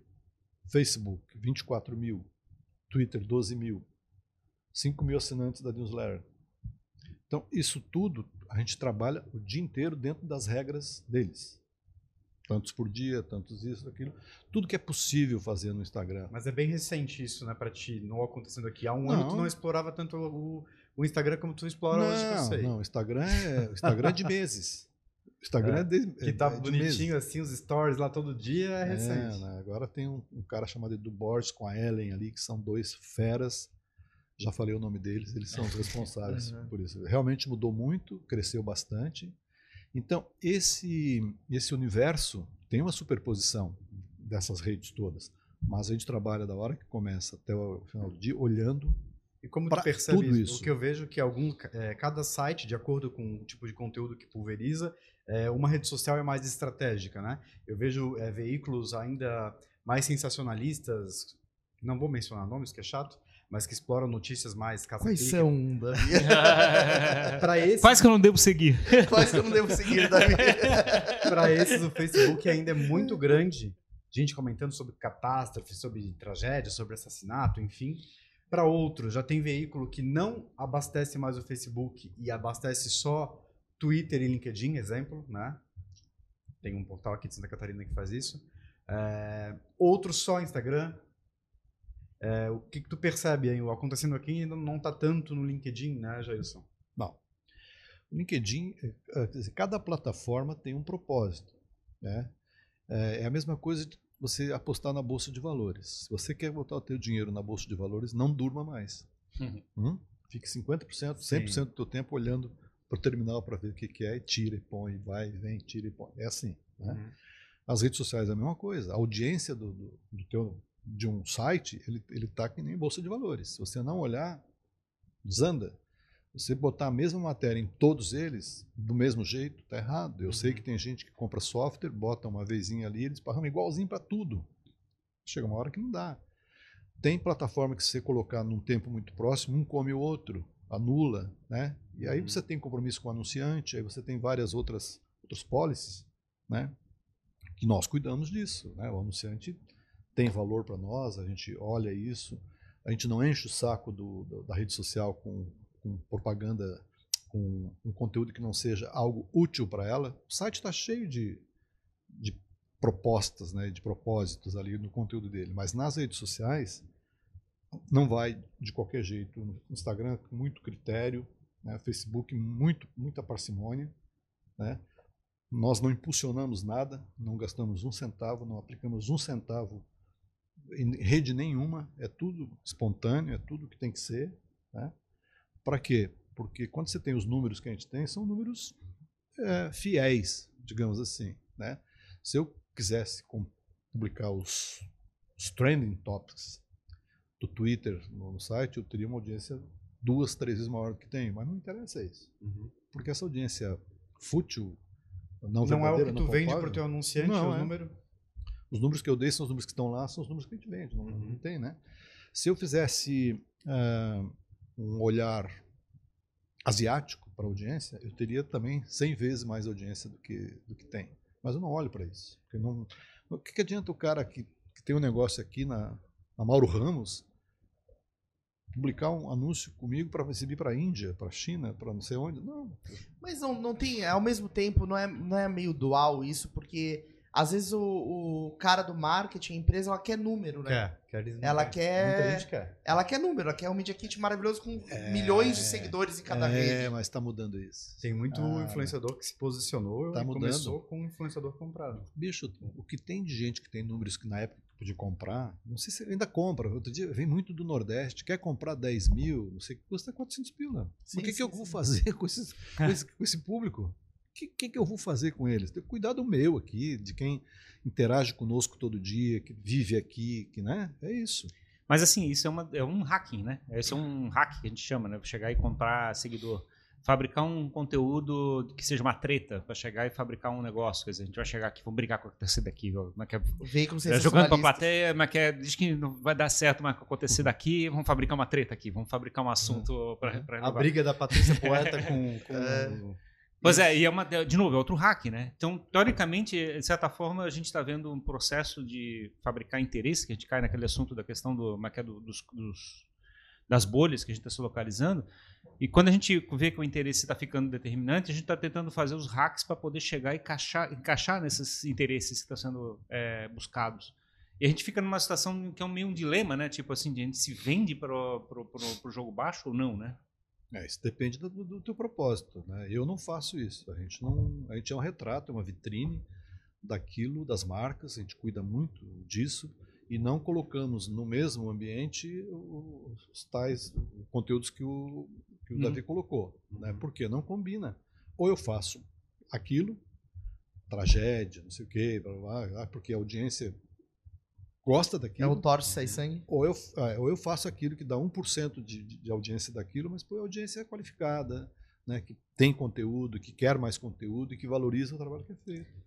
Jailson, tu que é uma. saindo um pouco do acontecendo aqui, mas tu, enquanto profissional que está em contato diário com os veículos, com os profissionais dos veículos aqui de Santa Catarina, e tu vem enxergando essas transições, é, quero a tua opinião sobre erros e acertos de, algum, de algumas emissoras, de alguns grupos aqui catarinenses, Exemplo, a gente tem o SCC hoje aqui, é, se eu não me engano, é o maior canal de YouTube em Santa Catarina de, de um grupo de, de, TV, porque eles transmitem lá a programação ao vivo simultaneamente, né, do SBT. Sim. Eu quero saber o que, qual a tua avaliação em relação a isso. Tem veículo que tem, é, como tu falou ali antes, um que cobra pelo conteúdo publicado no portal, que é a NSC. A ND optou por não cobrar e vem colhendo números bem expressivos, né? 40 e poucos milhões de views. Publicou essa semana, se eu não me engano, que eles registraram em março. 40 milhões em março. De paid views. Tu pode comentar quem está, na tua visão, acertando, errando, quem está jogando certo, quem está jogando errado? É, essa, por que, que o, a NSC segue líder de audiência na TV e isso não se reflete para o portal dela? Uhum. Jailson, a favor ou contra os paywalls? eu fiz essa pergunta para Adriano Araldi, que é diretor-geral da RBS, da NSC. Eu falei, vocês, quando eu fiz essa entrevista há uns meses atrás, eles ainda estavam ali com um milhão na frente, o outro estava na faixa dos 20 22, 23 milhões, os dois meio empatados. Né? Uhum. Falei, como é que você explica esse volume de audiência né? Para um e para o outro, os dois juntos, dá 40, 50 milhões. A população de Santa Catarina é 7 milhões. Né? Então vocês estão com audiência ou fora daqui. Ou tem gente lendo a mesma coisa ou tem, vezes. cada um tem 10 computadores em casa. Né? Então ele diz o seguinte: a diferença que tem, no nosso caso, o nosso público paga para ter o conteúdo no portal. O outro não, que é o do DND, o outro não. Então o outro pega o. Né, é de graça, qualquer um vai lá e tal.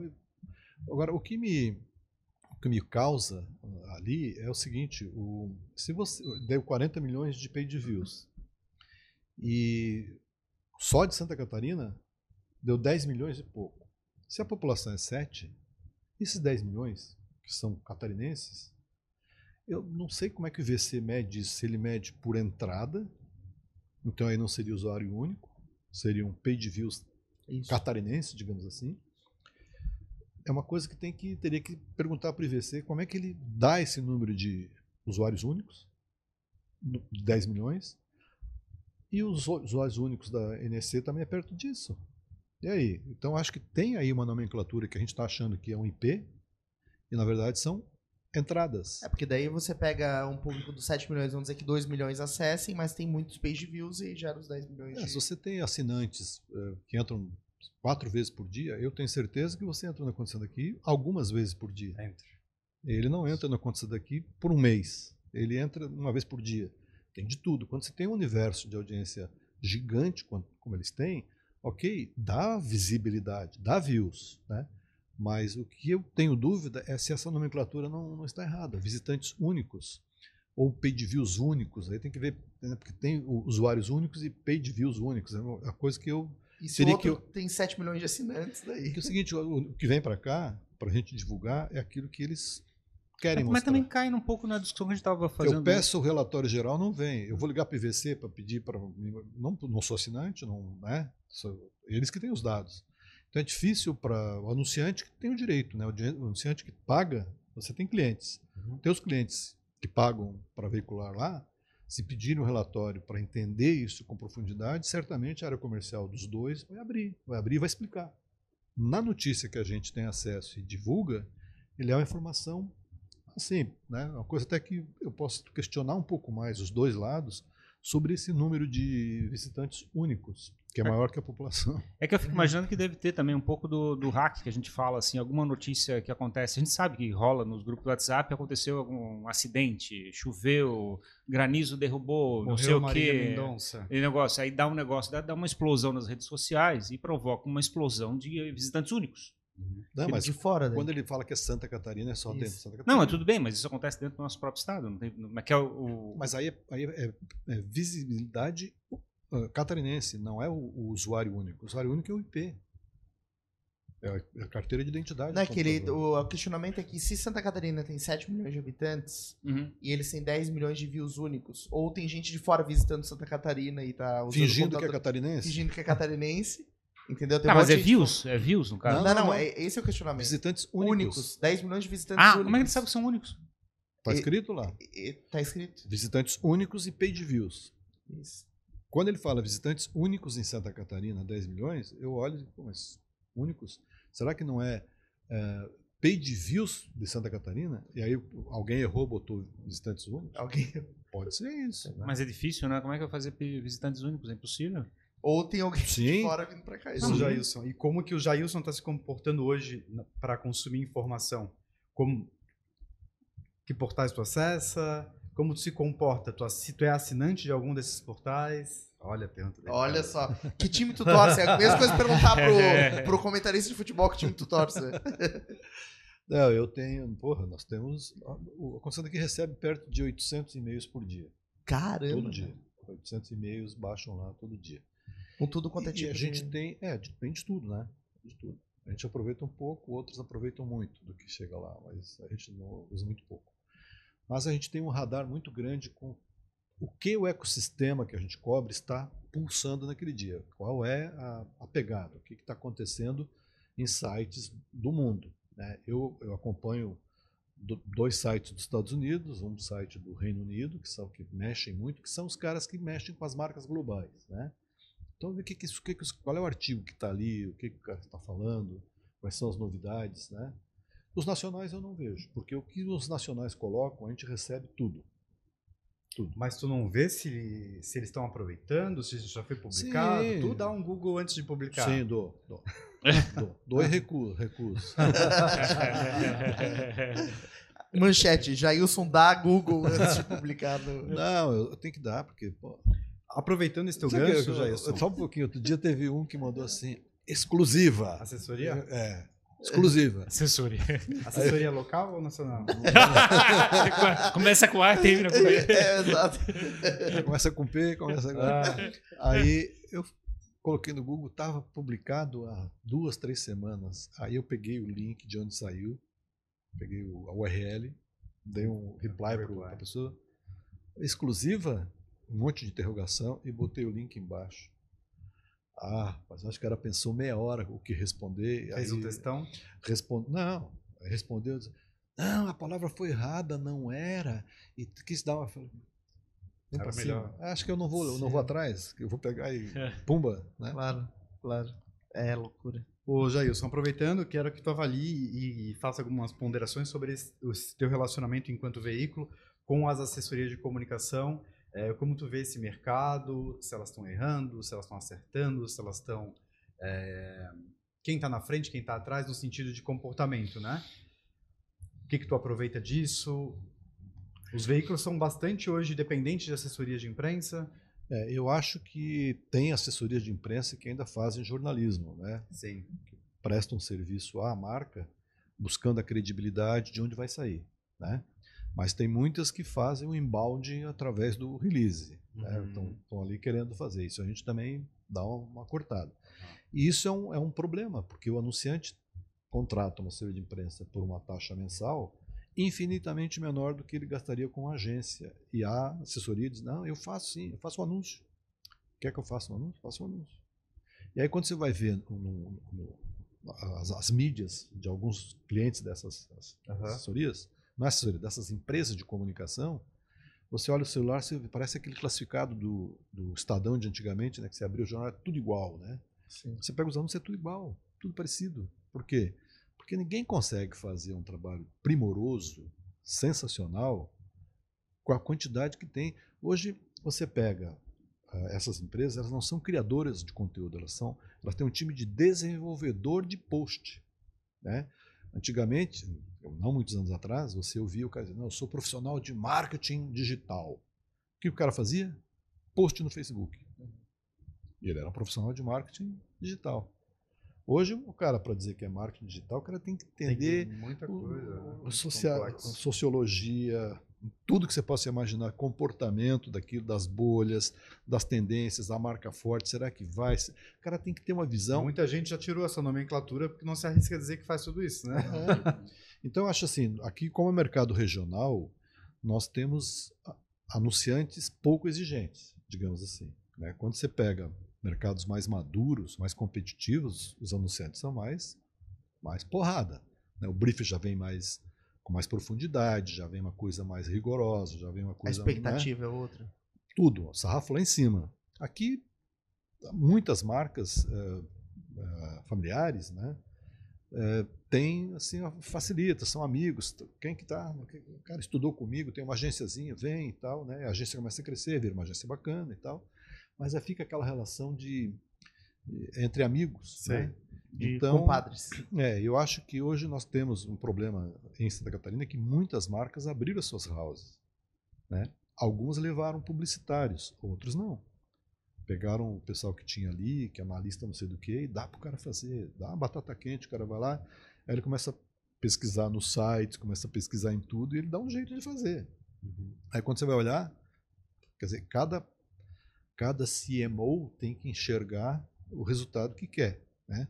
A função do CMO até anos atrás era ROI, só ROI.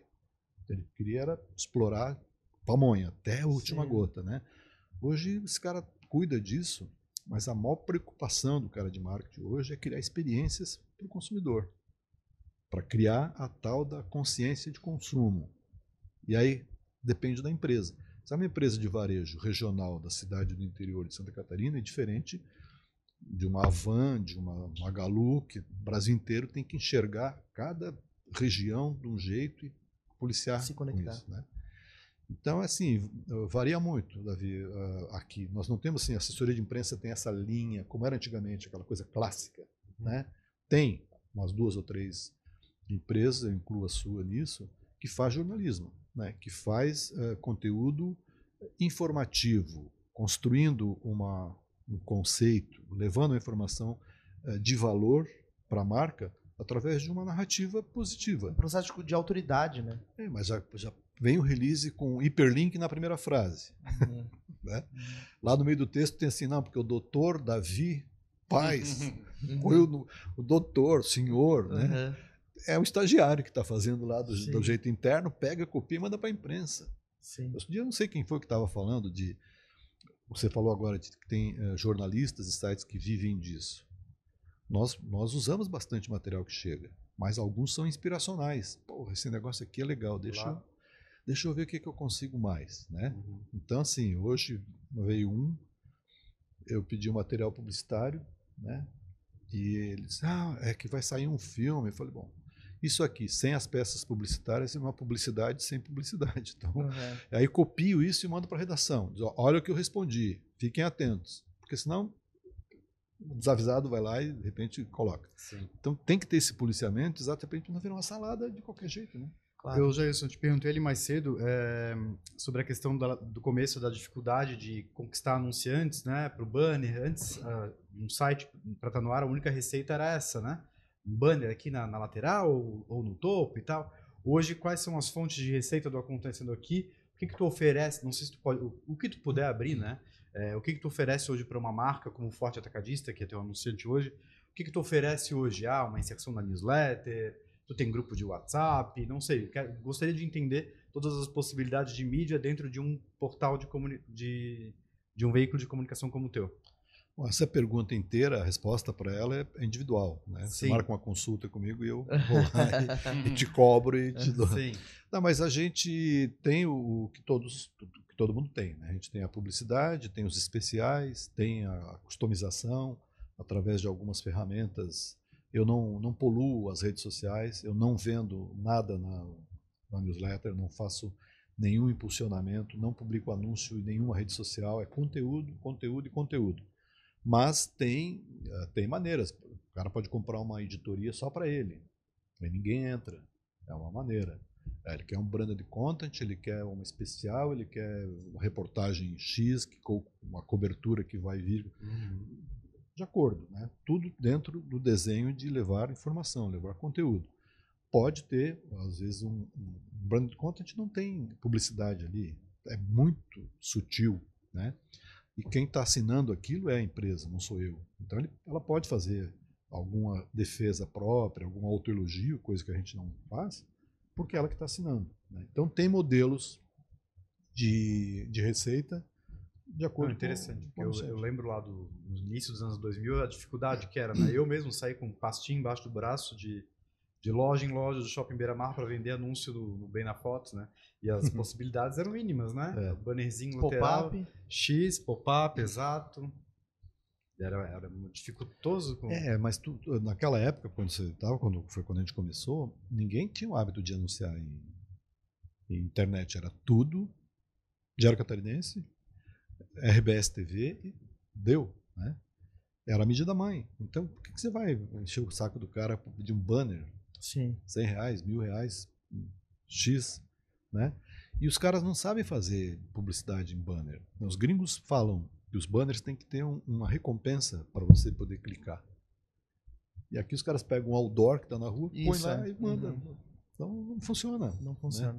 Quer dizer, funciona para o brand, mas não funciona para engajar, não funciona para converter. Pra converter, né? Show Posso, posso aproveitar então o tema, mas é tipo. Tens uma percepção assim sob o ponto de vista de propósito, no sentido de chegar e conseguir fazer uma transformação na sociedade através do que, que, que o site faz? A gente aqui, por exemplo, no jogando para a plateia, a gente como é que é, tem muito da tentativa de humanizar as pessoas, né? de tirar aquela comunicação muito, muito muito é, enlatada, assim, muito Artificial, artificial, né? Para chegar das pessoas. E a gente vê muitas pessoas assim, pô, não imaginava aquela pessoa daquela maneira. Quando a gente escuta a pessoa falando isso e falando assim, pô, cara, a gente conseguiu fazer uma coisa que foi diferente, que fez uma transformação na sociedade. Eu não sei como é que vocês veem dentro do processo da, da- do, do acontecendo aqui, como ele transforma a sociedade também. É, o, a transformação da sociedade é feita de inúmeras maneiras, né? Eu acho que no nosso caso, o conteúdo bem cuidado, né, o conteúdo bem selecionado, ah, o conjunto de, de, de editorias que a gente tem, o time de colunistas que a gente tem, cada um cuidando de um nicho, esse conjunto é que faz para a audiência uma transformação. Né? Você pega o professor Johnny, que escreve sobre carreira, ele tem formação na NASA, é o chefe, professor-chefe da engenharia mecânica da UFSC, é um cara que só estudou na vida, ele, ele mexe com inteligência artificial há mais de 10 anos. A formação da NASA não é, não é para qualquer um. Ele escreve, não acontecendo aqui.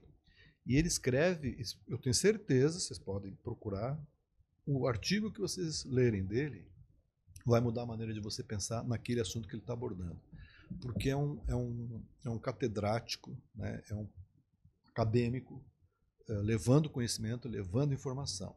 Você pega o, uma, uma coluna de literatura, né?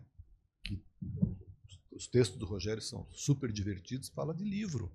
Está fazendo a pessoa ler um livro de uma maneira diferente. Ele faz uma resenha de um livro e com o que ele escreve ali, você fica com vontade de ler aquele livro. Né?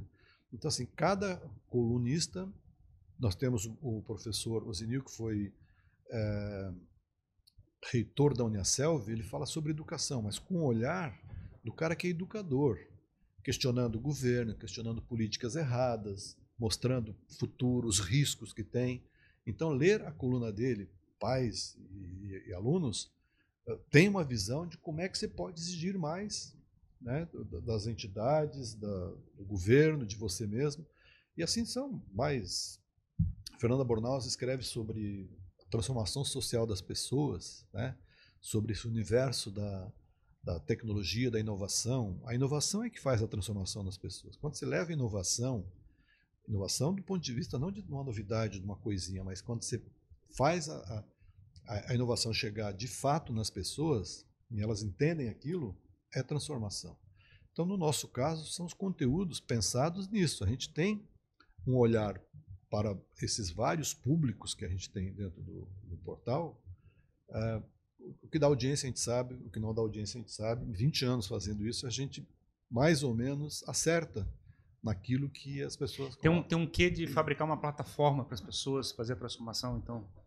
É, tem uma curadoria, né? Eu, hum. eu, eu cuido muito disso. O pessoal que está comigo, tem uma, uma jornalista que está lá há oito anos, então se eu sumir de lá, ela sabe como é que funciona, está oito anos ali. Então a gente tem assim uma sinergia de trabalho com o time que leva exatamente essa essa expectativa que a audiência tem conosco, né? A gente não, não, a gente não está num, num lugar qualquer que alguém olha lá e diz o que, que é isso? Não, são pessoas que a gente foi buscar através de eventos, através de conteúdo, através de a gente fez co cobertura de Cane eh, desde 2013, são 10 anos trazendo para a audiência está acontecendo aqui o que está acontecendo no maior festival de criatividade do mundo. Isso é, é uma informação que as pessoas têm de que vai ter coisa, né? Agora, ontem fiz uma provocação, fiz um post no Facebook com uma pessoa Eu vi, conhecida a aqui, é, de um negócio que a gente está vendo que é novo. Tenho certeza que vai, vai ser bacana. Falando Então- em novo, Jailson, aproveitando esse teu gancho, vocês têm apostado mais em vídeo, né? E no começo, não, já há muitos anos tu, tu grava vídeos para acontecendo aqui, mas antes eu lembro que tinha uma preocupação maior, tu tinha uma produtora de vídeo que tu contratava, eram vídeos mais bem elaborados, mais editados. Hoje tu tem publicado com mais assiduidade até vídeos mais crus, né? Mais simples. É, essa novidade vai por aí também? Tem alguma coisa a ver com isso? Vai porque os caras que entendem disso mais do que eu dizem que a produção de vídeo não precisa ter esmero. Você tem que ter conteúdo, você tem que ter informação. Então, nada de rebuscamento. E as plataformas entendem quando você dá uma mexidinha no, na cor, Eles entregam menos, né? não, esse cara paga. Esse cara tem, esse Ah, cara. tá. Daí ele já te põe sarrafo aqui, entendeu? Não entrega. Se não impulsionar, ele não entrega. Então, não, deixa bruto que tá tudo certo. Não quero deixar de te perguntar, Jailson, tu mencionou ali antes o Diário Catarinense, que é um veículo nosso que deixou de ser impresso diariamente já há alguns anos, virando uma revista semanal, né? Acho que não tem mais uma cara de jornal. Uhum. É, mas a gente ainda tem um impresso diário aqui em, em, na nossa região, na Grande Florianópolis, comandado pelo Grupo ND. Como tu avalia isso? Se ele já está, na tua opinião, numa sobrevida? Como tu vê o impresso? É, e eu queria um, um, um, ponderamento teu em relação à nossa realidade Florianópolis, Santa Catarina, em relação ao restante do Brasil. O Brasil é muito plural, né? E aqui em Santa Catarina, se tu viaja, e eu ando muito pelo estado, principalmente pelo meu atendimento ao Forte Atacadista, cada cidade é muito particular, né? Muito, muito particular. Muito. Um veículo que conversa aqui com a nossa região não conversa com a região lá. A gente, se a gente vai para São Bento do Sul, tem um. Uma, São Bento do Sul, uma cidade com acho que não chega a 85 mil habitantes. Não, não tem. E tem um veículo lá que tem um jornal impresso, diário, que há dois anos, não sei o dado hoje, há dois anos eles tinham 7 mil exemplares diários impressos. É, é um número gigante. É. Mas é. ele entrega ali com a Celesc, né? Tem, tem um macete ali, tem, ah, tem uma ah, estratégia. Então, é. Não é porque. Né? Não, tudo bem. Mas eu queria saber a tua avaliação, é. ainda se ainda se justifica um impresso. Eu acho que é o seguinte: tem público por impresso, sim, mas tem que saber fazer o impresso. Né? Se o ND está fazendo eu não vou julgar se Sim. ele está fazendo certo ou não. Mas uh, você pegar o Estadão, que tinha historicamente 800 mil exemplares de tiragem, tem 40 mil e caindo. Né? Por quê? As pessoas vão aprendendo a mexer na internet, vão Sim. aprendendo a ler no celular. Aquele tempo que né? levava para tá passar um jornal inteiro é, é tá meia hora no mínimo, é. né? Como é que o jornal sobrevive, na minha opinião? Se ele se dedicar a levar os assuntos relevantes da sociedade a sério e com profundidade. O que, que eu quero dizer a sério e com profundidade? Não que não, não se faça. Uhum.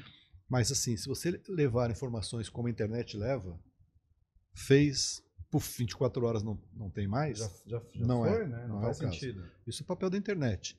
Então, o jornal, e principalmente o impresso, ele tem que ser, ele tem que aprofundar, ele tem que ter pensadores escrevendo. E opinião, né? Opinião e pensadores. Eu vou dar um exemplo. Tem uma rua tal que está com um buraco, não sei o quê. Enquanto não resolver, o poder público não for lá resolver, o jornal tem que ir lá todo dia fazer uma foto, botar na capa, todo dia, todo, até terminar. Esse é o caso do São Bento do Sul. Não sei se o jornal faz isso. E funciona muito, né? É, o Diarinho em Itajaí faz muito isso, eles são muito. A comunidade conversa com eles, né? Eu fico sabendo de coisas de cliente meu através do, do Diarinho. A editora do Diarinho me liga, Davi, chegou aqui uma reclamação. Uhum. Em vez de eles fazerem um BO na delegacia, eles, eles, buscam o Diarinho, né? Sim, porque, porque fica em cima. É. Né? Então, assim, é muito mais uh, o papel da imprensa toda né, de descobrir o que quer, qual é o público que quer. E fazer, fazer um serviço para a sociedade? E, e estudar e fazer um serviço à sociedade. Porque Prestação de serviço. Eu, eu pego o celular agora, eu sei o que, que o New York Times está dizendo agora, o que, que o, o, o Tóquio Shimbun está dizendo agora, o que, que o Estadão publicou agora. Por que, que eu vou esperar o jornal amanhã para me contar isso? Claro. Agora, se amanhã eu, eu sei, puta, amanhã eu vou pegar o ND, amanhã eu vou pegar o Diário, vou pegar o, uhum. o, som, o som e eu vou saber por que, que o prefeito fez aquele troço e não fez nem. Quero ver como é que eles estão tratando disso. Isso é um papel da empresa, do meu site, do teu. O meu é vitrine, da propaganda, mas o veículo de comunicação, em, seja impresso, rádio, o que for, ele tem que ir lá na veia. O cara não vai pegar um, um, um rádio, sintonizar no dial 101 ponto não sei o quê, para ver notícia, para ouvir o que está na internet, o cara está lendo no, no no Estadão. Porra, eu leio. Né? Mas é, eu estava discutindo isso anteontem ainda com uma pessoa. É, e eu falei tal coisa que eu tinha visto. Nossa, tu viu isso que saiu o dia inteiro? Ele falou: Não, nem ouvi falar. não impactou a minha bolha. Acho que foi a resposta dele, né? Uhum. É, o jornal ainda não teria esse papel, num cenário ideal que eu visualizo, de fazer uma, cura, uma curadoria e um resumo de não impacta. Ah, eu, eu não sigo nada, exemplo, né? Eu não sigo nada sobre política, mas no jornal eu vou passar pela editoria de política e ali vou ter pelo menos um resumão, uma leve ideia. São os pensadores, os difusores. Se você tiver um time de pensadores com opinião forte, com respeito e que aprofunde, sim, né? Porque se você tiver um jornal que replica o que está na internet, ele só está imprimindo o que está na internet. Ele Mas ao não... mesmo assim já não está furando a tua bolha?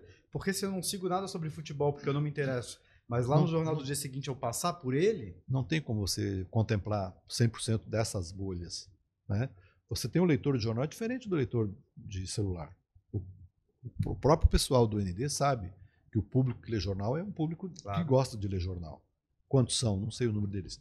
Mas são as pessoas que gostam de jornal. Eu gosto de pegar a revista, de abrir, gosto de sentir Claro. o cheiro da tinta. É, Sim. Eu fui criado nisso. Eu não Você sei. não, né? Você nem sabe Não, mas eu, é. amo- eu amo. Você nunca sujou mão de, de jornal assim, né? É, poucas vezes. Eu, eu, li, eu li a folha de cabo a rabo. Eu recebia no meio-dia da manhã. meio- Chegava no dia seguinte a meio-dia, né? Pegava, folhava aquele negócio todo. Eu jogava fora o caderno de esporte, eu jogava fora. O único que eu não lia. Cla- classificados de esporte. Fora, você lia tudo. Era uma ansiedade de chegar ao jornal de domingo, porque é quando vinham as grandes matérias, Sim. as grandes revelações, as grandes matérias que não saíam em lugar nenhum. Era só ali com aquele jornalista, com Era aquele escasso. editor. Aí, porra, sensacional. Hoje não. Hoje o próprio dono da, da matéria-prima, do input, ele quer furar ele Sim. mesmo. Ele está pensando, já está dizendo que vai sair.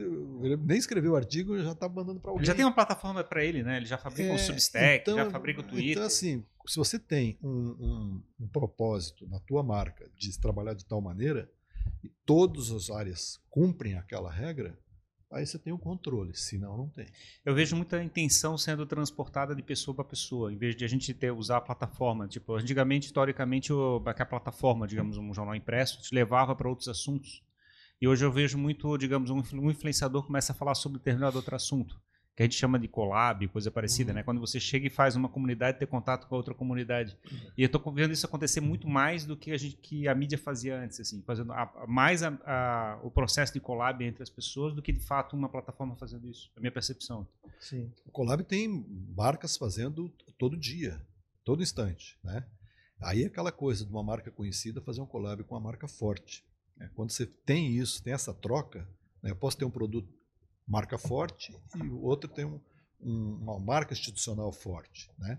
Então a, a, a collab entre pessoas é comum. Eu Uhum. faço com ele, eu compartilho a coisa dele, eu vou no evento, ele está palestrando, eu faço foto dele, na outra palestra eu tô, ele vai lá e me fotografa. Quer dizer, essa sinergia entre as pessoas de um, de um mesmo universo, de um mesmo segmento, existe. Ontem eu fui no evento lá da Jaguar Parade e tinha meia dúzia de jornalistas. A gente se junta em torno de uma mesa, ficamos ali trocando figura, conversando e tal. Aí faz foto de um, de outro e tal. Essa polinização, essa ajuda tem nos influencers com certeza. Se eu sou influencer tem um milhão e ele tem 12, tu acha que eu não vou querer fazer uma collab com Vou ele? tirar uma fotinha, É, pelo vamos menos. fazer uma fotinha? Tira uma fotinha comigo, né? É, claro. Show! Sensacional, muito bom o papo. É, é, é interessante como a gente não imagina a magnitude né, que, a, que o impacto da mídia tem localmente, tem para as marcas, tem para as pessoas, como a maneira de consumir conteúdo muda.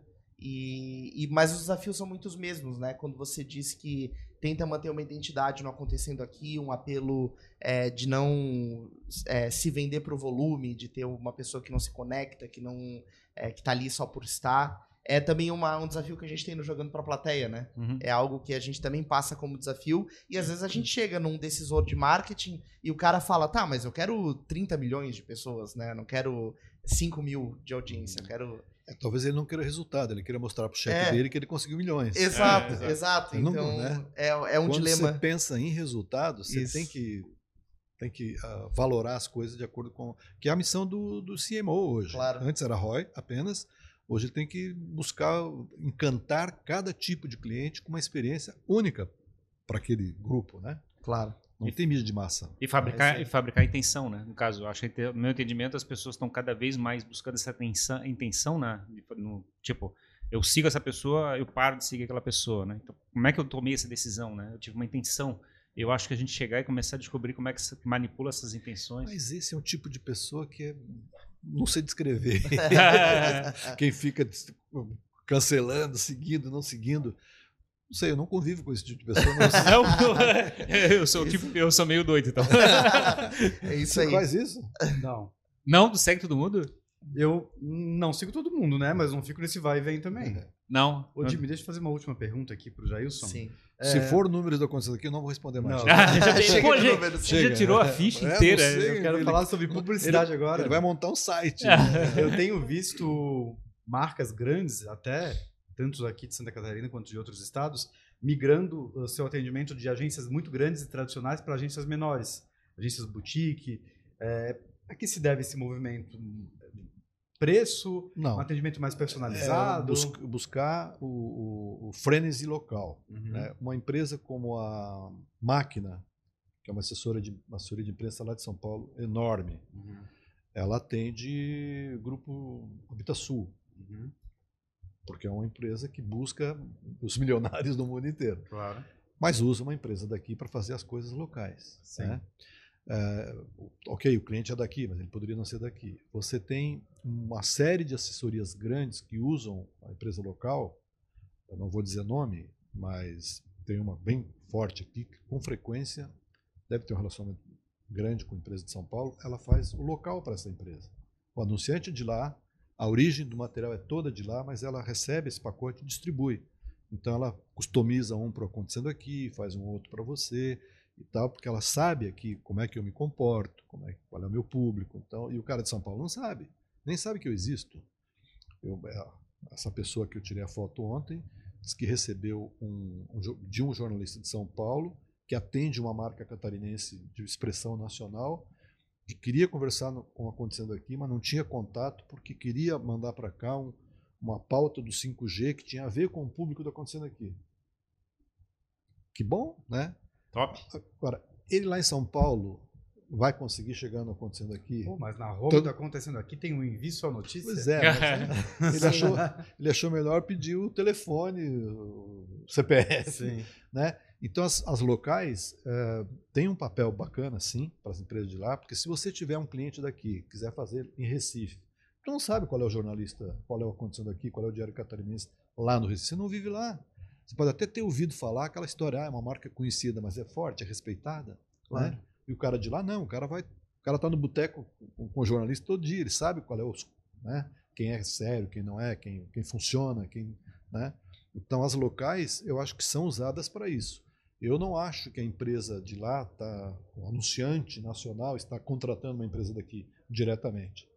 É um repasse de uma empresa de lá que uma em Florianópolis, uma em Recife, não sei onde, nos mercados que eles não dominam, pegam alguém local para dar esse gás junto às editorias. Entendi.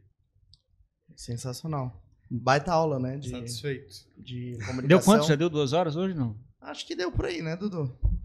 Se não, se não deu, quase. Perfeito, então. Muito obrigado, Jailson, pela A- vinda. A aqui, né? audiência do Acontecendo aqui fez assim agora. Ah. Duas horas aqui. Pois é. Obrigado. Ou não, né? Ou não, Ou não. ou não. Mas quando você sair daqui é que você vai ver o tamanho do É, estouro. quero ver. Obrigado, né, pela vinda, né, pelo teu tempo aqui com a gente, por compartilhar tanto conhecimento, insights. E foi um baita brainstorm a respeito do mercado de comunicação da Claro. nossa região aqui, né? Claro, Achei muito bem legal o papo. Imagina. Obrigado, Jailson. Valeu, meninos, mais uma vez pelo convite. Davi, obrigado, né, Pela pela confiança. ponte, por mais um convidado incrível aqui, ilustre, Legal, com a massa. tua mediação. Obrigado a vocês por tudo, pela oportunidade, pelo tempo e para vocês aí. Cadê as robóticas? Tá Isso, ali, estão por aí. Tchau, pessoal. Estão por aí. Então, Até a próxima. Tchau, Dudu. é isso aí, muito obrigado então a você que assistiu a mais este papo aqui no Jogando Pra Plateia. A gente fica muito feliz de fazer conteúdos como esse, principalmente porque falam do nosso nicho, da nossa área. Então a gente tá abrindo um pouquinho da nossa casa também aqui, né, Pra quem tá assistindo especificamente esse episódio. Quero agradecer ao Lead Santa Catarina, é nosso apoiador, agradecer a doutora Rebeca Heinzen, ao Danco Música, Gastronomia e Drinks.